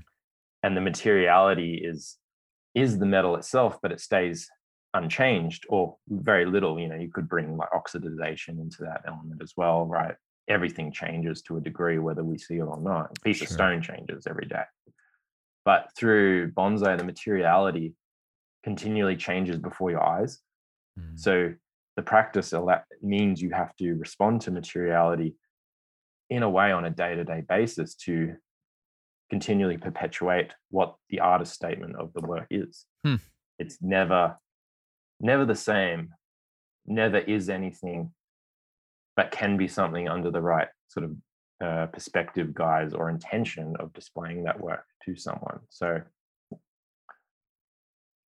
that's a lot, but I, I think like in a way that's kind of what I want to display through my work is that that idea of that continual notion of investigating what that materiality offers to the viewer and how that can become anything right in a way. Super loose super loose idea but yeah i think i think bonsai is quite a profound medium in that sense that allows for that exploration forever and ever and ever. Yeah. because it because it it offers change inevitably. There's no way around that. And the confusion that it causes when you try to wrap your mind around it, you know, like when you And try to define yeah. it and like yes. you try to build some structure around it and Yeah. walls but i think that hold it. confusion is the point. That's the point. Ah, there is no there is no finality to it. If we try and draw finality then we're missing the whole point. If we're looking at it from the lens of that of um of being a communicative art if we see it as a f- final piece of work or a finality of concept that is missing the point of what it's trying to communicate it is trying to communicate time over time and the representation representation of time through the material changing according to that time and the elements that the environment offers that also communicate time. mm, I always like to say like bonsai is a manifestation or a um, embodiment of time inside of a physical thing. Yeah, it's we were to time. It's a living time capsule. It's a yeah, it's a vessel capsule. that holds Yeah. history and hands and personalities and ideas and yeah, I Mm. agree with that. But I Yeah. think what you know, this is where I wrestle with the whole thing is like is bonsai the art or is bonsai the subject of the art? That that that for me is very confusing because if you say that the moment that it's digested is when it becomes art, then the manner in which it's presented also influences your interpretation of it and now all of a sudden bonsai is the subject. Mm-hmm. you know it's Absolutely, it's a it's a it's a not a prop but it is a guiding influence in the art of creating an experience for mm-hmm. somebody that mm-hmm. hopefully or it obviously has some intention or dialogue or Mhm. desire to communicate behind it or else you know it looks like Yeah. every traditional bonsai show that you see regurgitated from the Sure, kokufu model sure. across the world Yeah. which is like i'm Abs- sitting here looking at a purple felt cloth covering on a table with bamboo dividers. Why are we looking at this? Like, Mm, what, what are we doing here? You know, like, Yeah. But In a I- way, you could compare that to like an art fair. yes, You've never been to like an art fair? Sure. Where you see this, you see artists displaying their work in a market stall table sort of orientation. yeah, And it's a way of like saying, hey, here's my work, here's what I do, this is what it looks like. Are you interested or not in this? Like the bonsai exhibition, in a way, to me, is that. mm, And there's potential behind that as an art space. And the work in itself do communicate something. So I would see them as artworks if the intention is so to do so, but it isn't the context that allows people to digest that intention hmm necessarily. hmm And I think that is the the biggest impediment to that style in terms of it being associated with an art form is the nature of the the lineup, Yep, right? Yep. So to say. I, I agree. You would Yeah. have to work very hard. You would have to work very hard in Mm. that context to really be able to present something in a manner where it's Mm. like, wow, Mm, you know, mm. not saying it's impossible. You just got to work and if you hard. could, that would be that would be. I feel like in in a way would be more powerful than trying to do it in a space that is trying to be art. You yeah. know what I mean? Yes. Like Yes. everything comes full absolutely. circle, doesn't it? yeah, but now, but now you're Obi Wan Kenobiing the conversation. That is that is a real brain bender right there. That's intense. But this is the problem with this conversation, right? Art can't be defined, nor can it be explained. It's it's all it's all about intention, I believe. Mm, The intentionality is the powerful element. Whether people understand it or not, that's a totally other part of it, which is where context is so important because context says to the viewer, hey, you're digesting artwork right now. Mm-hmm. You, you know what I mean? Like, yeah. It's priming you for that experience. yeah, yeah. You don't go in an art gallery expecting to not see artwork. Right. right. right. Exactly. So You're not walking in there in like, that- what yeah, are you yeah. guys doing in here? You know, it's like, yeah, where, Yeah. where's the concert on? Or, something, you know, like, yeah, yeah. which You is why an art gallery is so powerful because it's a space like you can do anything in an art gallery in a way with intention of it being art because the space is prime like you say primed to do so there's Yeah. no questioning whether that is there so when you go in and you see an artwork that you do question as an artwork at least your first thought is why is this an artwork because you're there to see art you're Mhm. there to digest art so it allows you to consider which in a way is why I, when you go to a gallery and you and you go, how is this? Why is well, that questioning? I think is in a way what the intention of the artwork is. Mm, for some of it, right? For some of it, yeah, yeah, yeah. Because the space is there to do so. You put that item somewhere else. Okay, it's just an item in a place, but Mhm. that context is so powerful to build that. Um, Well, what about what about the context? You know, as uh, you know, tree makers. Like you mm. intentionally avoided the the bonsai terminology. You know, and I- Yeah, a- yeah. and, and this is this is a strong stance. I mean, you and I have talked about this a lot. I think this, y- Yeah. you know, the notion of is what we're doing in North America, bonsai, and you know, if you change the vessel as the defining, you know, blah blah blah Mhm. blah blah. I mean, you Mhm, you you went uh, uh, away from it from the beginning. Mm, yeah. I, I've had a few people actually bring this up to me and like notice. It's taken it. it's- I've been going by that kind of like umbrella for like a few years now, and it's it's only recently I've had a few people actually want a dialogue about that. Like, so what? What is this? You know, or saying, "Hey, I kind of get it." Um, but I guess it was just like, yeah, trying to make a really clean cut placement of not trying to like say, "Hey, like." I don't do bonsai, or to say that, hey, I don't respect bonsai or that word, but like just to say that I really want to simplify and take away any pre connotation or preconceived ideas of what the work is. Because as soon as you say bonsai, no matter what you do, if you're cued into what the practice is, you instantly go somewhere, right? Mhm. your mind is going to see images it's going to see things that are relatable that are, that you are comfortable with that you like so all of a sudden you're set up in a certain streamline of a stream of thought and a stream of consciousness and an ideal already as soon as that is in there you know Mhm. so by naming my studio and like what I do as a practice, by just calling it tree makers, which stems from the idea of hey, I make trees, right? Mhm. Um, allows, I think, from that get go, people to go, what is this? What is what is happening here? Like making trees. Okay, I want to see these trees being made, or this tree that is made. And the word bonsai comes in secondly after that.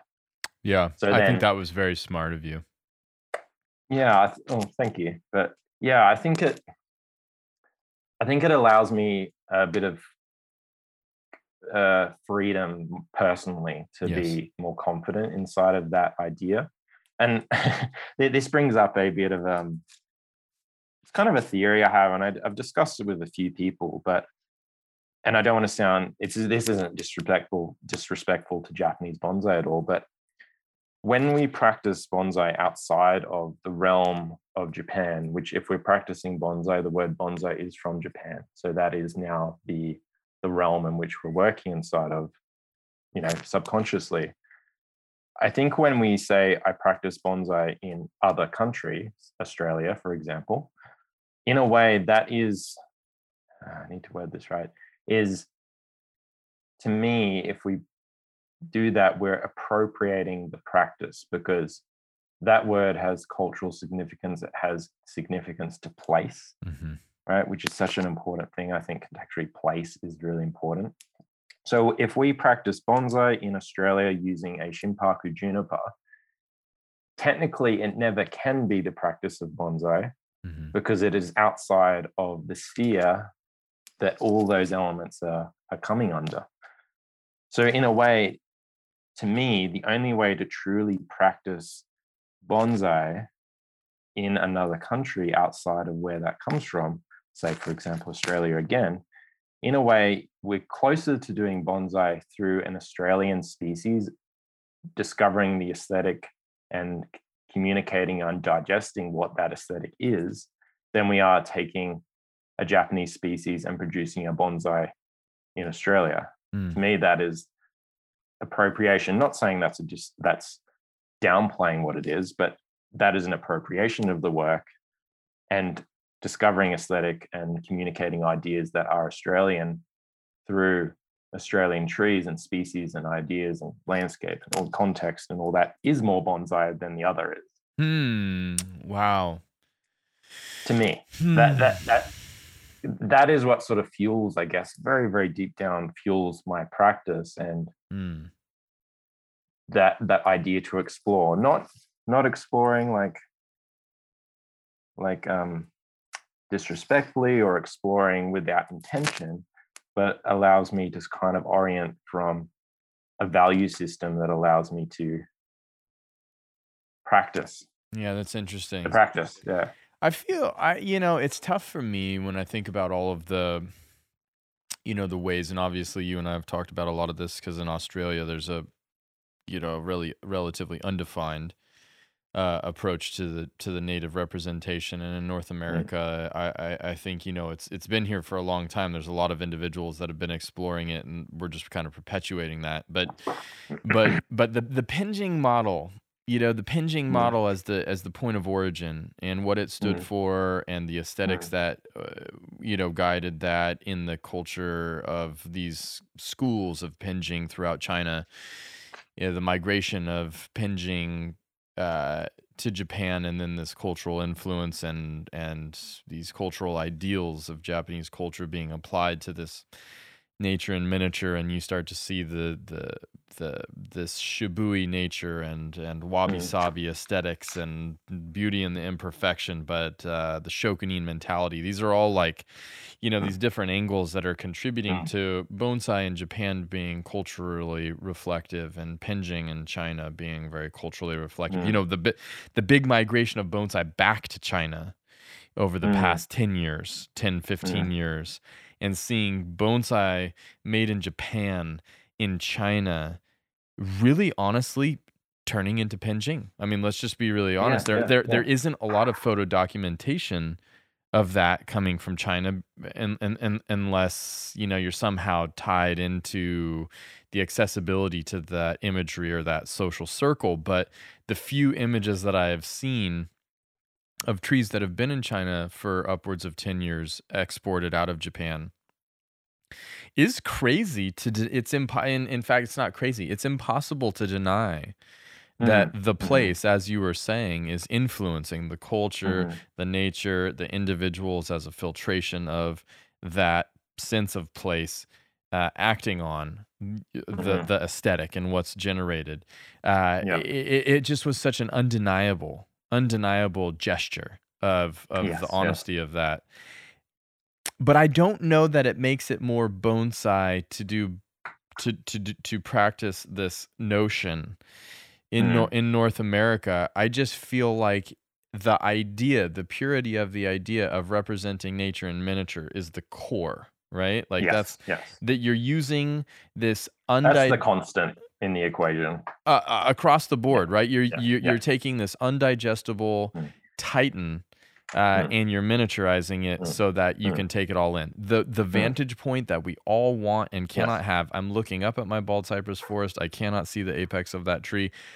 I put that at a height and a scale where I get to see that, and it is Yes. really, really satisfying. Now, I think, like inside of that, for me, the notion of why would I want to do that, I think it creates a uh, capacity to understand our role, Our, our our role, and I really do look at human beings as a pretty significant influencer of the natural environment. But I think uh, maybe outside of obviously a lot of exceptions over the course of history, but a very small percentage of people that I would consider to be that exception, poor translators.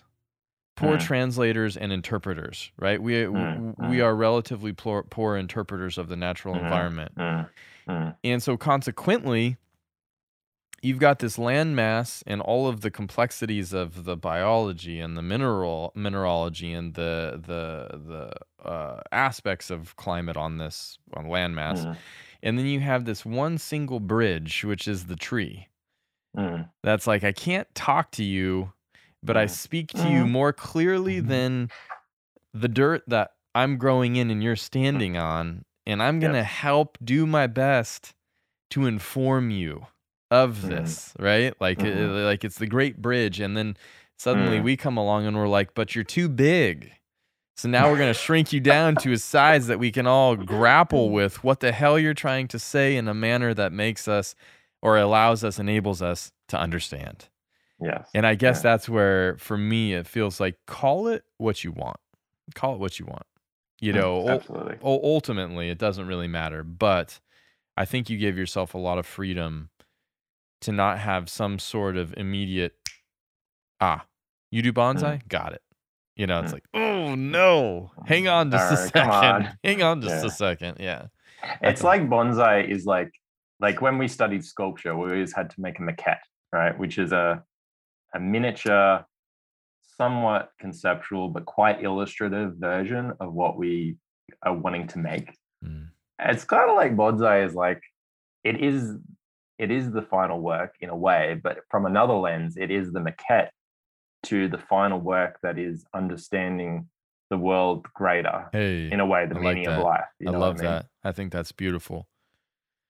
I agree. So maybe maybe the artwork of bonsai is the understanding of life in general, Maybe- rather than yeah. being the work itself. Mm. Maybe the, maybe the artwork of bonsai is uh, you know is the awareness of uh, decreasing carbon footprint or a necessity for conservation or making a different decision about sustainable material you know Yeah. the the artwork Yeah. of bonsai might might be sustainable living as Yeah. as as the true blue Mm. sort of byproduct of Mm. this great experiment. I, th- I, y- any way you go about it, the the other fascinating thing about bonsai is it does tend to produce positivity.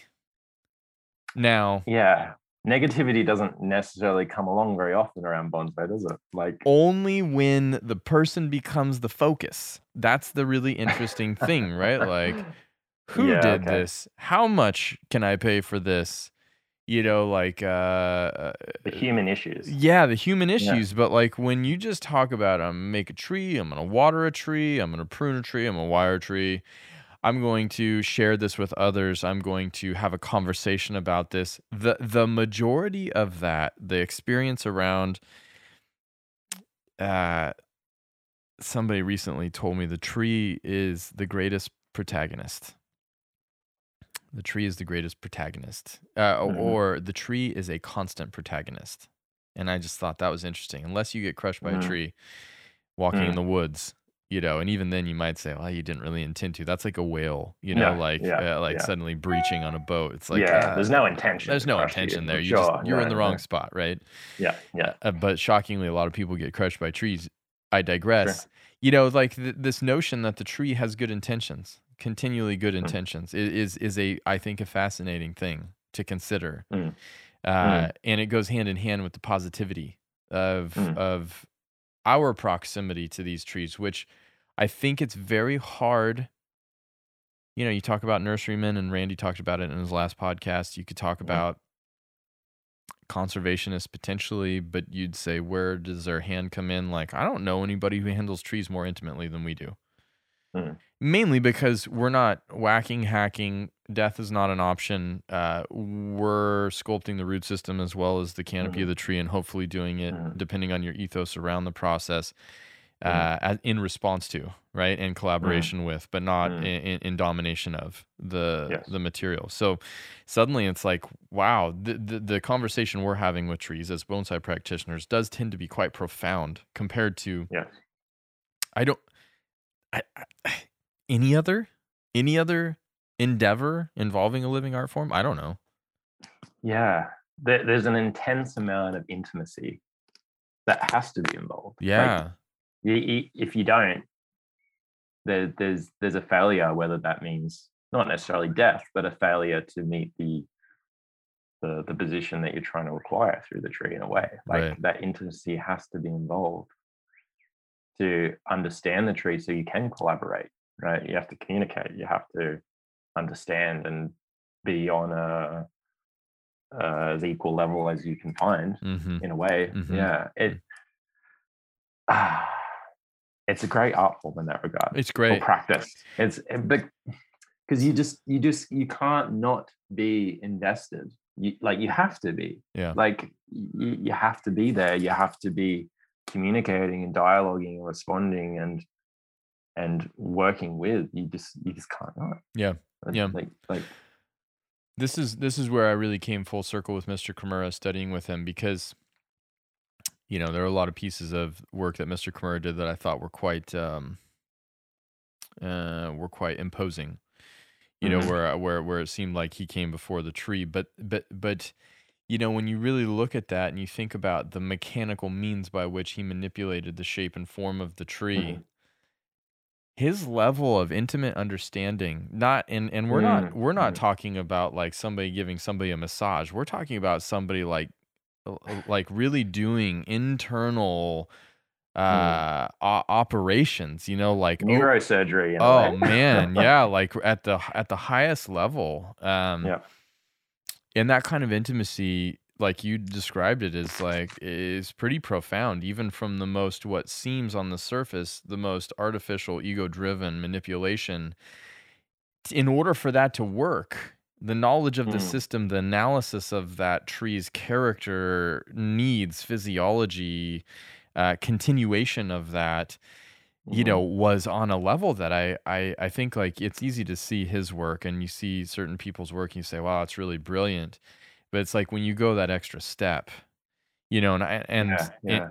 and, and, it doesn't have to come with that heavy manipulation but that's what it looked like for him that was the, Yeah, the depth that he was able to achieve Yeah, and like you say, the, the fascinating thing about that is like whether you love it or hate it, like it was still successful from the tree's perspective. mm-hmm yep Like even if it was heavily manipulated or highly engineered or coerced into like, you know, some people might say an unnatural perspective, the tree has still taken that on positively, obviously, because like you say, the the technical proficiency and the and the uh ability for him to be able to work with that tree was successful. So the tree is responding appropriately, which is the most fascinating thing about that process. that's the one Even, yeah, it's crazy. it's the Like, one yep uh, that's a new perspective. That's a really new perspective Wait. on his work in particular. it's Uh, like yeah it's it's like crossing that hurdle of like your immediate prejudices and you know f- for me specifically you know having the experience of the apprenticeship and just a, a knowledge of the inner workings and stuff man Mm. it's it's you know it's cathartic to get to a point where you can like look at that and be like wow okay no that was Mhm. that was that that was profound i mean it was profound just in terms of the engineering or the the creative genius of it but it mm, mm, profound in terms of the relationship to the tree. That's a that's some some place that that's relatively recent for me to Mm, to mm, recognize. mm, mhm, Yeah. mm. Perspectives. Mm. It's so good. There's so many perspectives you can take. It's it's immense. Well, and I think people, you know, this conversation, people are thinking about it more. Uh, and it's Mm. like you talking to Sam and Jared. I mean, I follow Jared and everything he's doing down in um, Tasmania. I mean, that's really interesting. The species he's working on, his aesthetic and approach, and uh, obviously Sam and um, the national collection in Canberra is seems to me to be a centrifuge of Australian bonsai. I think they've been Mm. super progressive and and uh, supportive of bonsai professionals and the art form in, in- Mm. on, on a national level, which is just like Absolutely. so ballin'. That's amazing. Yeah, yeah. It, we're really lucky to have that facility, Mhm. and and to just to see, like from my perspective, such a successful notion of perpetuating a tree. You know, back to where we started the conversation, like such a a really, I think, successful way of perpetuating those trees and preserving them in the most profitable way for them to become what they need to be going Right, forward. Like right. they're just doing such a phenomenal job. Like I really hands down to what they both Lee and Sam are doing there. Yeah, Lee's um, crushing. Yeah, Lee's crushing. Super super lucky to have that as a like you say a centrifuge for for Australian bonsai to to lean on. Yeah.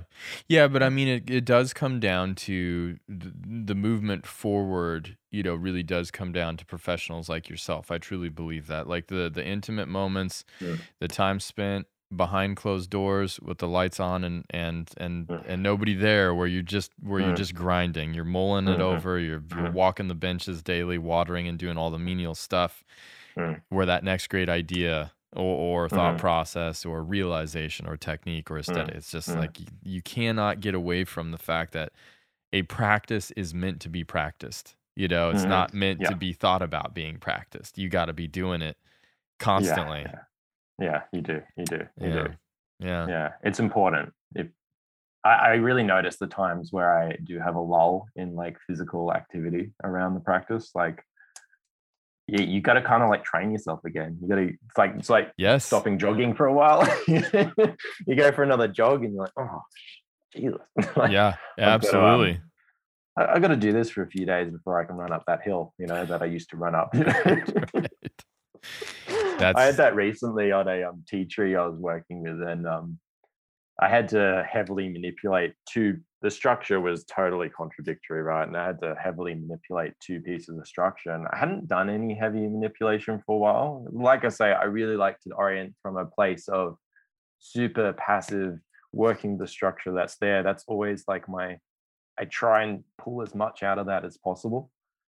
But these two branches, I had to manipulate them from a design perspective, and I was starting to play with that, and I was like, "Oh, geez, I'm really out of out of whack with this." Mhm, mhm. and it it took me, you know, a few trials to come back to the tree. Not like I was, you know, wrangling it into position, but I had to like stop and go, "Oh, okay, you're a little bit out of out of tune here. You need to come back in and and just really feel it out before you get there." And and that was really good because it took the tree's structure to a place that I hadn't actually imagined it to go, but it was the best place for it to go, nice. just based on where it needed to um, end up from from the tree's perspective. You Mhm, know, I mhm. was going to manipulate it, but the tree still led where that manipulation would occur. There was no like injustifiable action. Um, Come hell or high water, you're gonna bend. yeah, yeah, right. Yeah, exactly, exactly. Yeah. which you know, and this is a this is I think is a another. If I'm going to put some more umbrellas on Australian trees, right? There is a tendency for a lot of Australian species to be unlike a juniper or pine, where there is a high degree of flexibility Mhm. inherently in the material itself. Um, so I feel like that passive approach, in a way, has to be like a a, a slight position to orient from when approaching these very very rigid, confidently lined trees. In a way, like that manipulation, I think, has to be highly considered before being implemented. Um, So you're saying that pines and junipers are more malleable, but Australian species tend to be more rigid. Yeah, I hate to. I really hate to umbrella Australian species like Australian native, confident, you know, confident but, lines. That's beautiful. But but yeah, confident. yeah. There's like I, I wired up a spruce the other day after working on a few. Um, I worked on a few tea trees and a couple of uh, melaleucas. Melaleucas are fairly flexible, but um, but I was wiring the spruce and I was like, God, you feel like a rubber band. I can do whatever you like with you compared to, right? Yeah, it just sure. felt so like, so, um, yeah, just like I could do anything I liked in a way. You know, I'm sure if I worked on 100 spruce in a row, I'd start to feel the limitations. But when Mhm. you just compare it really simply, Yeah. I was like, oh, wow, you just flop, flop, branch, branch, branch, there it goes, you know? A little bit here and a little bit Yeah, there. in a way, like a, a lot of people think like I exclusively work on native species, but you know, I don't. I just that is my point of orientation because, you know, based on that previous discussion before, like that is where I see I'm truly practicing bonsai as a practice Mm-hmm. because I get to reflect, right? But I do work on it because obviously exotic species, as we call them in Australia. Everything else other than Australian is exotic, and um, it's funny. I don't really hear a lot of other cultures, bonsai cultures, call other species exotic, but it seems to be a bit of an Australian. That's definitely an position with all- Australian thing, right? yeah, there. yeah, yeah, There's sure. natives and there's exotics. you know? Right. Um, so when I when I do work on exotics, it feels like it feels like going back on the treadmill and training, you know, because there is this imagery in your minds that you can just intuitively flick back to, you know, mm-hmm. and there is a sense of technical intuitiveness that you continually flick back to because that is what you digest a lot of the time in literature or or content. Um, but just uh, i think a lot of the species that are exotic that we use in australia are the most commonly used exotic species in the world. So they're obviously highly able to be bonsaied Mm-hmm. for lack of a better term, like like the shimpaku, right? It's been selected to be bonsai to, to a high degree. So of course it works Yeah. commonly for technique. So when I do go and work on those species, it's like, you know, you kind of just get to relax for a while. Yeah.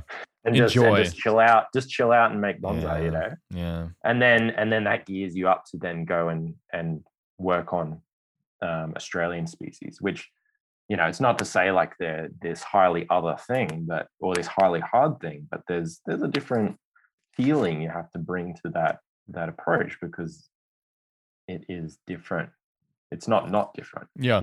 I think it's I think it's very different, and I think yeah, I, I from the limited experience I've had, it's like ooh, this is new, this is interesting, and exciting. I think too, like going back to the concept or the discussion of working on these trees that are sort of really, really old, established trees in in Australian Mhm. bonsai that are sort of com- coming out, and you're like, whoa, where have you been? It, it's really hard to fathom what hundreds of years of an art form and practice does. Like you have Mm. those pivotal pieces, and then you have the perspective of time and history Yeah. and provenance, but also this notion of genetics. You know, and Yes, you're talking yes. about shimpaku. This is essentially an engineered bonsai species, and you're absolutely Mm. right. As as are the black pine, white pine, red pine, deciduous. You know, when you talk about the Japanese beech, and then they've got the Fuji, which is the dwarf form, and you know it does X, Y, and Z. And the Chojubai is the is the dwarf form of the Chaenomeles japonica, and yeah, yeah, and yeah. on and on and on. It's been happening so long that what is natural? It's like trying to get ume outside of Japan to behave like ume in Japan when Mm. every ume in Japan has been grafted with the most ideal form that ramifies and is fine and yeah, flowers. Yeah, yeah. It's just like you can't you can't fathom hundreds of years of a practice in North Yes. America or in Australia when we're even if you say like the the 30s, the 40s, the 50s, this is this is not even 100 years old yet, you know? No, no. Uh, nothing, nothing to a tree, at least. no, not to a tree Yeah. or or to a practice that revolves around yeah. uh, around a Yeah. tree. You know, it's like it's yeah. it's pretty uh, impressive, and It is impressive. Yeah. It's why I say, listen, tip of the iceberg, really tip of the iceberg. Yeah. Ten years into Mirai, I, I, I'm seeing things ten years later on a tree that was collected ten years ago, and it's like, oh wow, that took Mm. ten years. That took ten years for that live vein to stabilize. That took ten years for that for that pine to adjust its sap flow. Yeah, it's really interesting you because you've been talking about that. Obviously, it's been a revelation recently, but oh, Oh, there he is. hey, this is this is possum. A po- possum the cat. Yeah, possum the cat. He acts more like a dog than a cat, so I call him possum the cat dog. Nice. Um, nice. That's yeah. a handsome cat. um, He is handsome. Yeah, he's beautiful. Um, oh, lost my train of thought. Uh, talking about revelations that I've been speaking about more Oh recently. yeah, like about that action of like, that action that like trees are making those changes before your eyes, and you're just seeing that ten years in. Like, it's something that I've I've kind of realized too with a lot of trees that I collected, you know, seven, eight, nine years ago, sort of when I started collecting material, and also seeing those changes as well Mhm, recently, like. Mhm. I, I noticing them a lot from your dialogues, like going, oh, okay, ah, that's what's happening. Just like the ending of randomness, where the tree stops, Yeah. killing a branch, Something- Stabilizes. Yep. something being unhealthy, something being weird, the root system doing crazy things. Yeah, it seems to be that seven to ten year period where the trees just go, ah, okay, this is where I'm at. This Mhm. is my new life. I This accept this now. Yeah, I feel good about it. I feel like we've we've we've worked this Yeah. out. But this is Yeah. like if you even even as recently as you know Melbourne when we were there and the discussion of man Australian natives are fast. You've got to be pruning them. You got to be pinching them. You got to be handling them. Mhm. And it's like, yeah. So are the Rocky. So are Rocky Mountain junipers.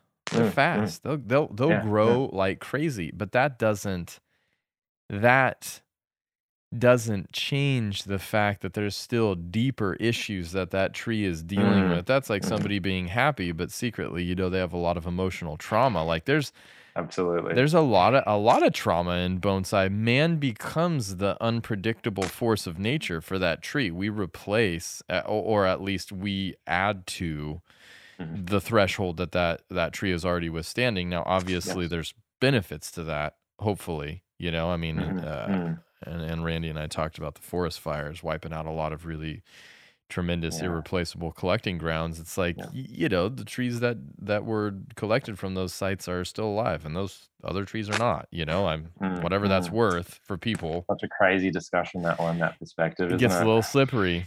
It's very slippery. Yeah, yeah, very very slippery. Yeah, it gets a little slippery. But. But but like as as I think like with that perspective, like now that you have that of that, yeah, it does take up to a decade to stabilize mm-hmm. a tree to be in this new form. Like, what does that mean now for the next 10 years of perspective? Like that's going to evolve the way in which you handle, practice, go forward with a tree. that Oh, is yeah. fresh this year, you know, like oh yeah, like like how do you see that changing like what what are things that you would implement I mean, would that's so funny. I've been thinking about this super hardcore. Be- Mm, mm, because yeah Yeah, because be, because now, 10 years into Mirai, there's a large enough body of work that has been through enough trials and tribulations with me that like I'm repotting trees, you know, some of them for the second time, some of them for the third time. I'm changing containers. I change Mhm. containers. I'm changing them back. I change containers. I'm changing them again. Uh, Mm, I've designed trees. I'm redesigning. I'm readdressing design. I'm advancing design, but but also recognizing like, oh, you know, the thing that made being in Japan, it's like there were always problems, but the problems of dealing with trees in Mr. Kimura's garden were so different than the trees here mhm, because they're so fresh. Uh, The Mm. trees here are so fresh. And 10 years Mm. in, talking about these stability things, and then recognizing that you really do set into this highly refinable mode only after, I mean, like you can technically execute refinement, but you can't uh, physiologically execute refinement on a tree until the Mhm. tree is ready. Mm. it's like a pseudo refinement isn't it It- it- it's like a taster of like yeah this is what i could do Yeah, and it's and it's like uh try this on for size. How does that feel? Someday when you're a grown yeah. up, you can have a suit of your own, Yeah. you know? Like yeah we need like to get it tailored though before it really fits you you know well, and it's even just like a little kid, like here, put on your dad's hat and you know his, his vest, and someday Yeah, we'll get you your own sure. fishing pole. It's like uh, it, it's just such a. Uh, uh, th- there's a few trees specifically this spring that I've been looking at, and I'm just like, God.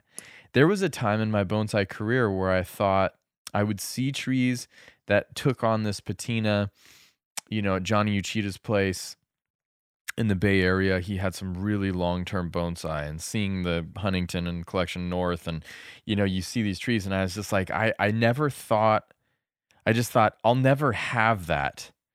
And then and then there are these trees that from the very beginning 10 years ago, you know, we, I started with and now they're at this point where if uh, a younger me came to Mirai and saw that Mm. they'd say I'm never going to have that. And to see that happening now I'm just like son of a gun. what It a time warp. it ha- it happened. It was like I remember standing there looking at trees like that and just thinking yeah, yeah. that's at, that's out of my reach and now suddenly it's yeah. it's here. It's it's it's really Yeah. and that's one of those uh rewarding moments, I guess, Yeah. maybe. This is exactly the reason why like when when i had this like thought in my mind of like i want to try and initiate like a, a higher degree of study in bonsai and thinking about like just just that romantic notion of like studying with a professional and like the reason i reached out to you was because i think in a way at that time i was slightly conscious but more subconscious than anything else aware that if you go and study bonsai in japan you may gain a perspective of where the work can go, but Mhm. not of how the work can be constructed to Yep. reach that point. exactly. Like I saw no value in studying in Japan from that perspective that like our material isn't there. It's not at that stage. It's not the same. It's not Yep. in that state of um, being created. Like I needed to get that perspective of building trees, Mhm. not not maintaining trees in a Mhm. way if Mhm. you're just going to put it real simply and like i really saw that as a lot more valuable than going to japan to study from that perspective yeah. I, I agree, and I think I think it's even I think it's even progressed further. You know, I mean, I think the number of tree makers in Japan is very very limited, Mhm. and th- this is the next step in any bonsai culture. Uh, you know, Europe is going through this right now too, but you you go through this phase of tree creation in these discovery of material or discovery Mm-hmm. of technique and then and then you have to go through the the the process of a- and and coming full circle back to these trees coming out of the uh, out, out of the sort of gorillas in the mist in in Australia you know it's like oh my gosh where's that been it's like well that's a skill set to be able to handle a tree with provenance and make those Mm, decisions mm, that's a well that's a deep that's a deep Mhm. skill set and it's a skill set to understand how you go about restyling a tree as opposed Mm. to initially designing a tree because Mm, those mm. concepts are so different right they're almost like different practices in a way oh they are yeah. I agree like when i teach my students i i sort of i sort of break bonsai into like almost like three distinct practices. One is development of material right which yamadori accelerates you to right? Sure. you get past that that point or buying a piece of nursery stock that's ready to design. That skill set you know field growing collecting could be put in that skill set. Slow growing a tree in colanders or whatever the practice is that that's a totally different world. It's Mhm. a different mentality different practice. Constructing trees right? And building that scaffold system which i think is where a lot of people orient from in terms of terms of practice. They bring they bring growing operation techniques into bonsai or they put ramification techniques into bonsai construction into you know field growing you know they, they don't mishmash. That's a totally different skill set. And then the third practice is almost like what the japanese practice is now which is continuing to evolve or attempting to continue to evolve and maintain and perpetuate and reconstruct trees that already have existed as bonsai like Mhm. they're they're three to me totally different places and when i teach i always get people to when they have a piece of material in front of them you know whether it's from a mature tree a developed tree refined raw material sapling i always try and get my students to tell me i say where are you originating from? What is this piece of material? So then you can have clarity around what skill set you need to be able to inject into the work that you're going to do. Hmm and without that i think i think especially for an australian audience where we're trying we're starting to see that difference you know with those old trees coming up lots and lots of new material coming into the community now um, whether it's you know field grown material collected material trees that have been you know been styled on and off for a long period of time young material being developed, and yeah, like again, those old trees coming up. Where I think finally in Australia, that perspective of those three different bodies of practice are there now. Mm-hmm. They're there sitting in front of us, and I think if we're going to be able to appropriately work those trees, being accelerated by the influence of the rest of the world, um, which is such a great, you know, this t- this time in in bonsai in the world, I think is so extraordinary because we can so easily grasp those three different worlds and yeah. I think pick and choose where we need to. And that's mm-hmm. always the place i try and get my students to orient like choose where you're at with that tree so then you know what skill set to apply and when not to apply. Because that will that will take you so much more forward than than just jumping in like you're going to do bonsai.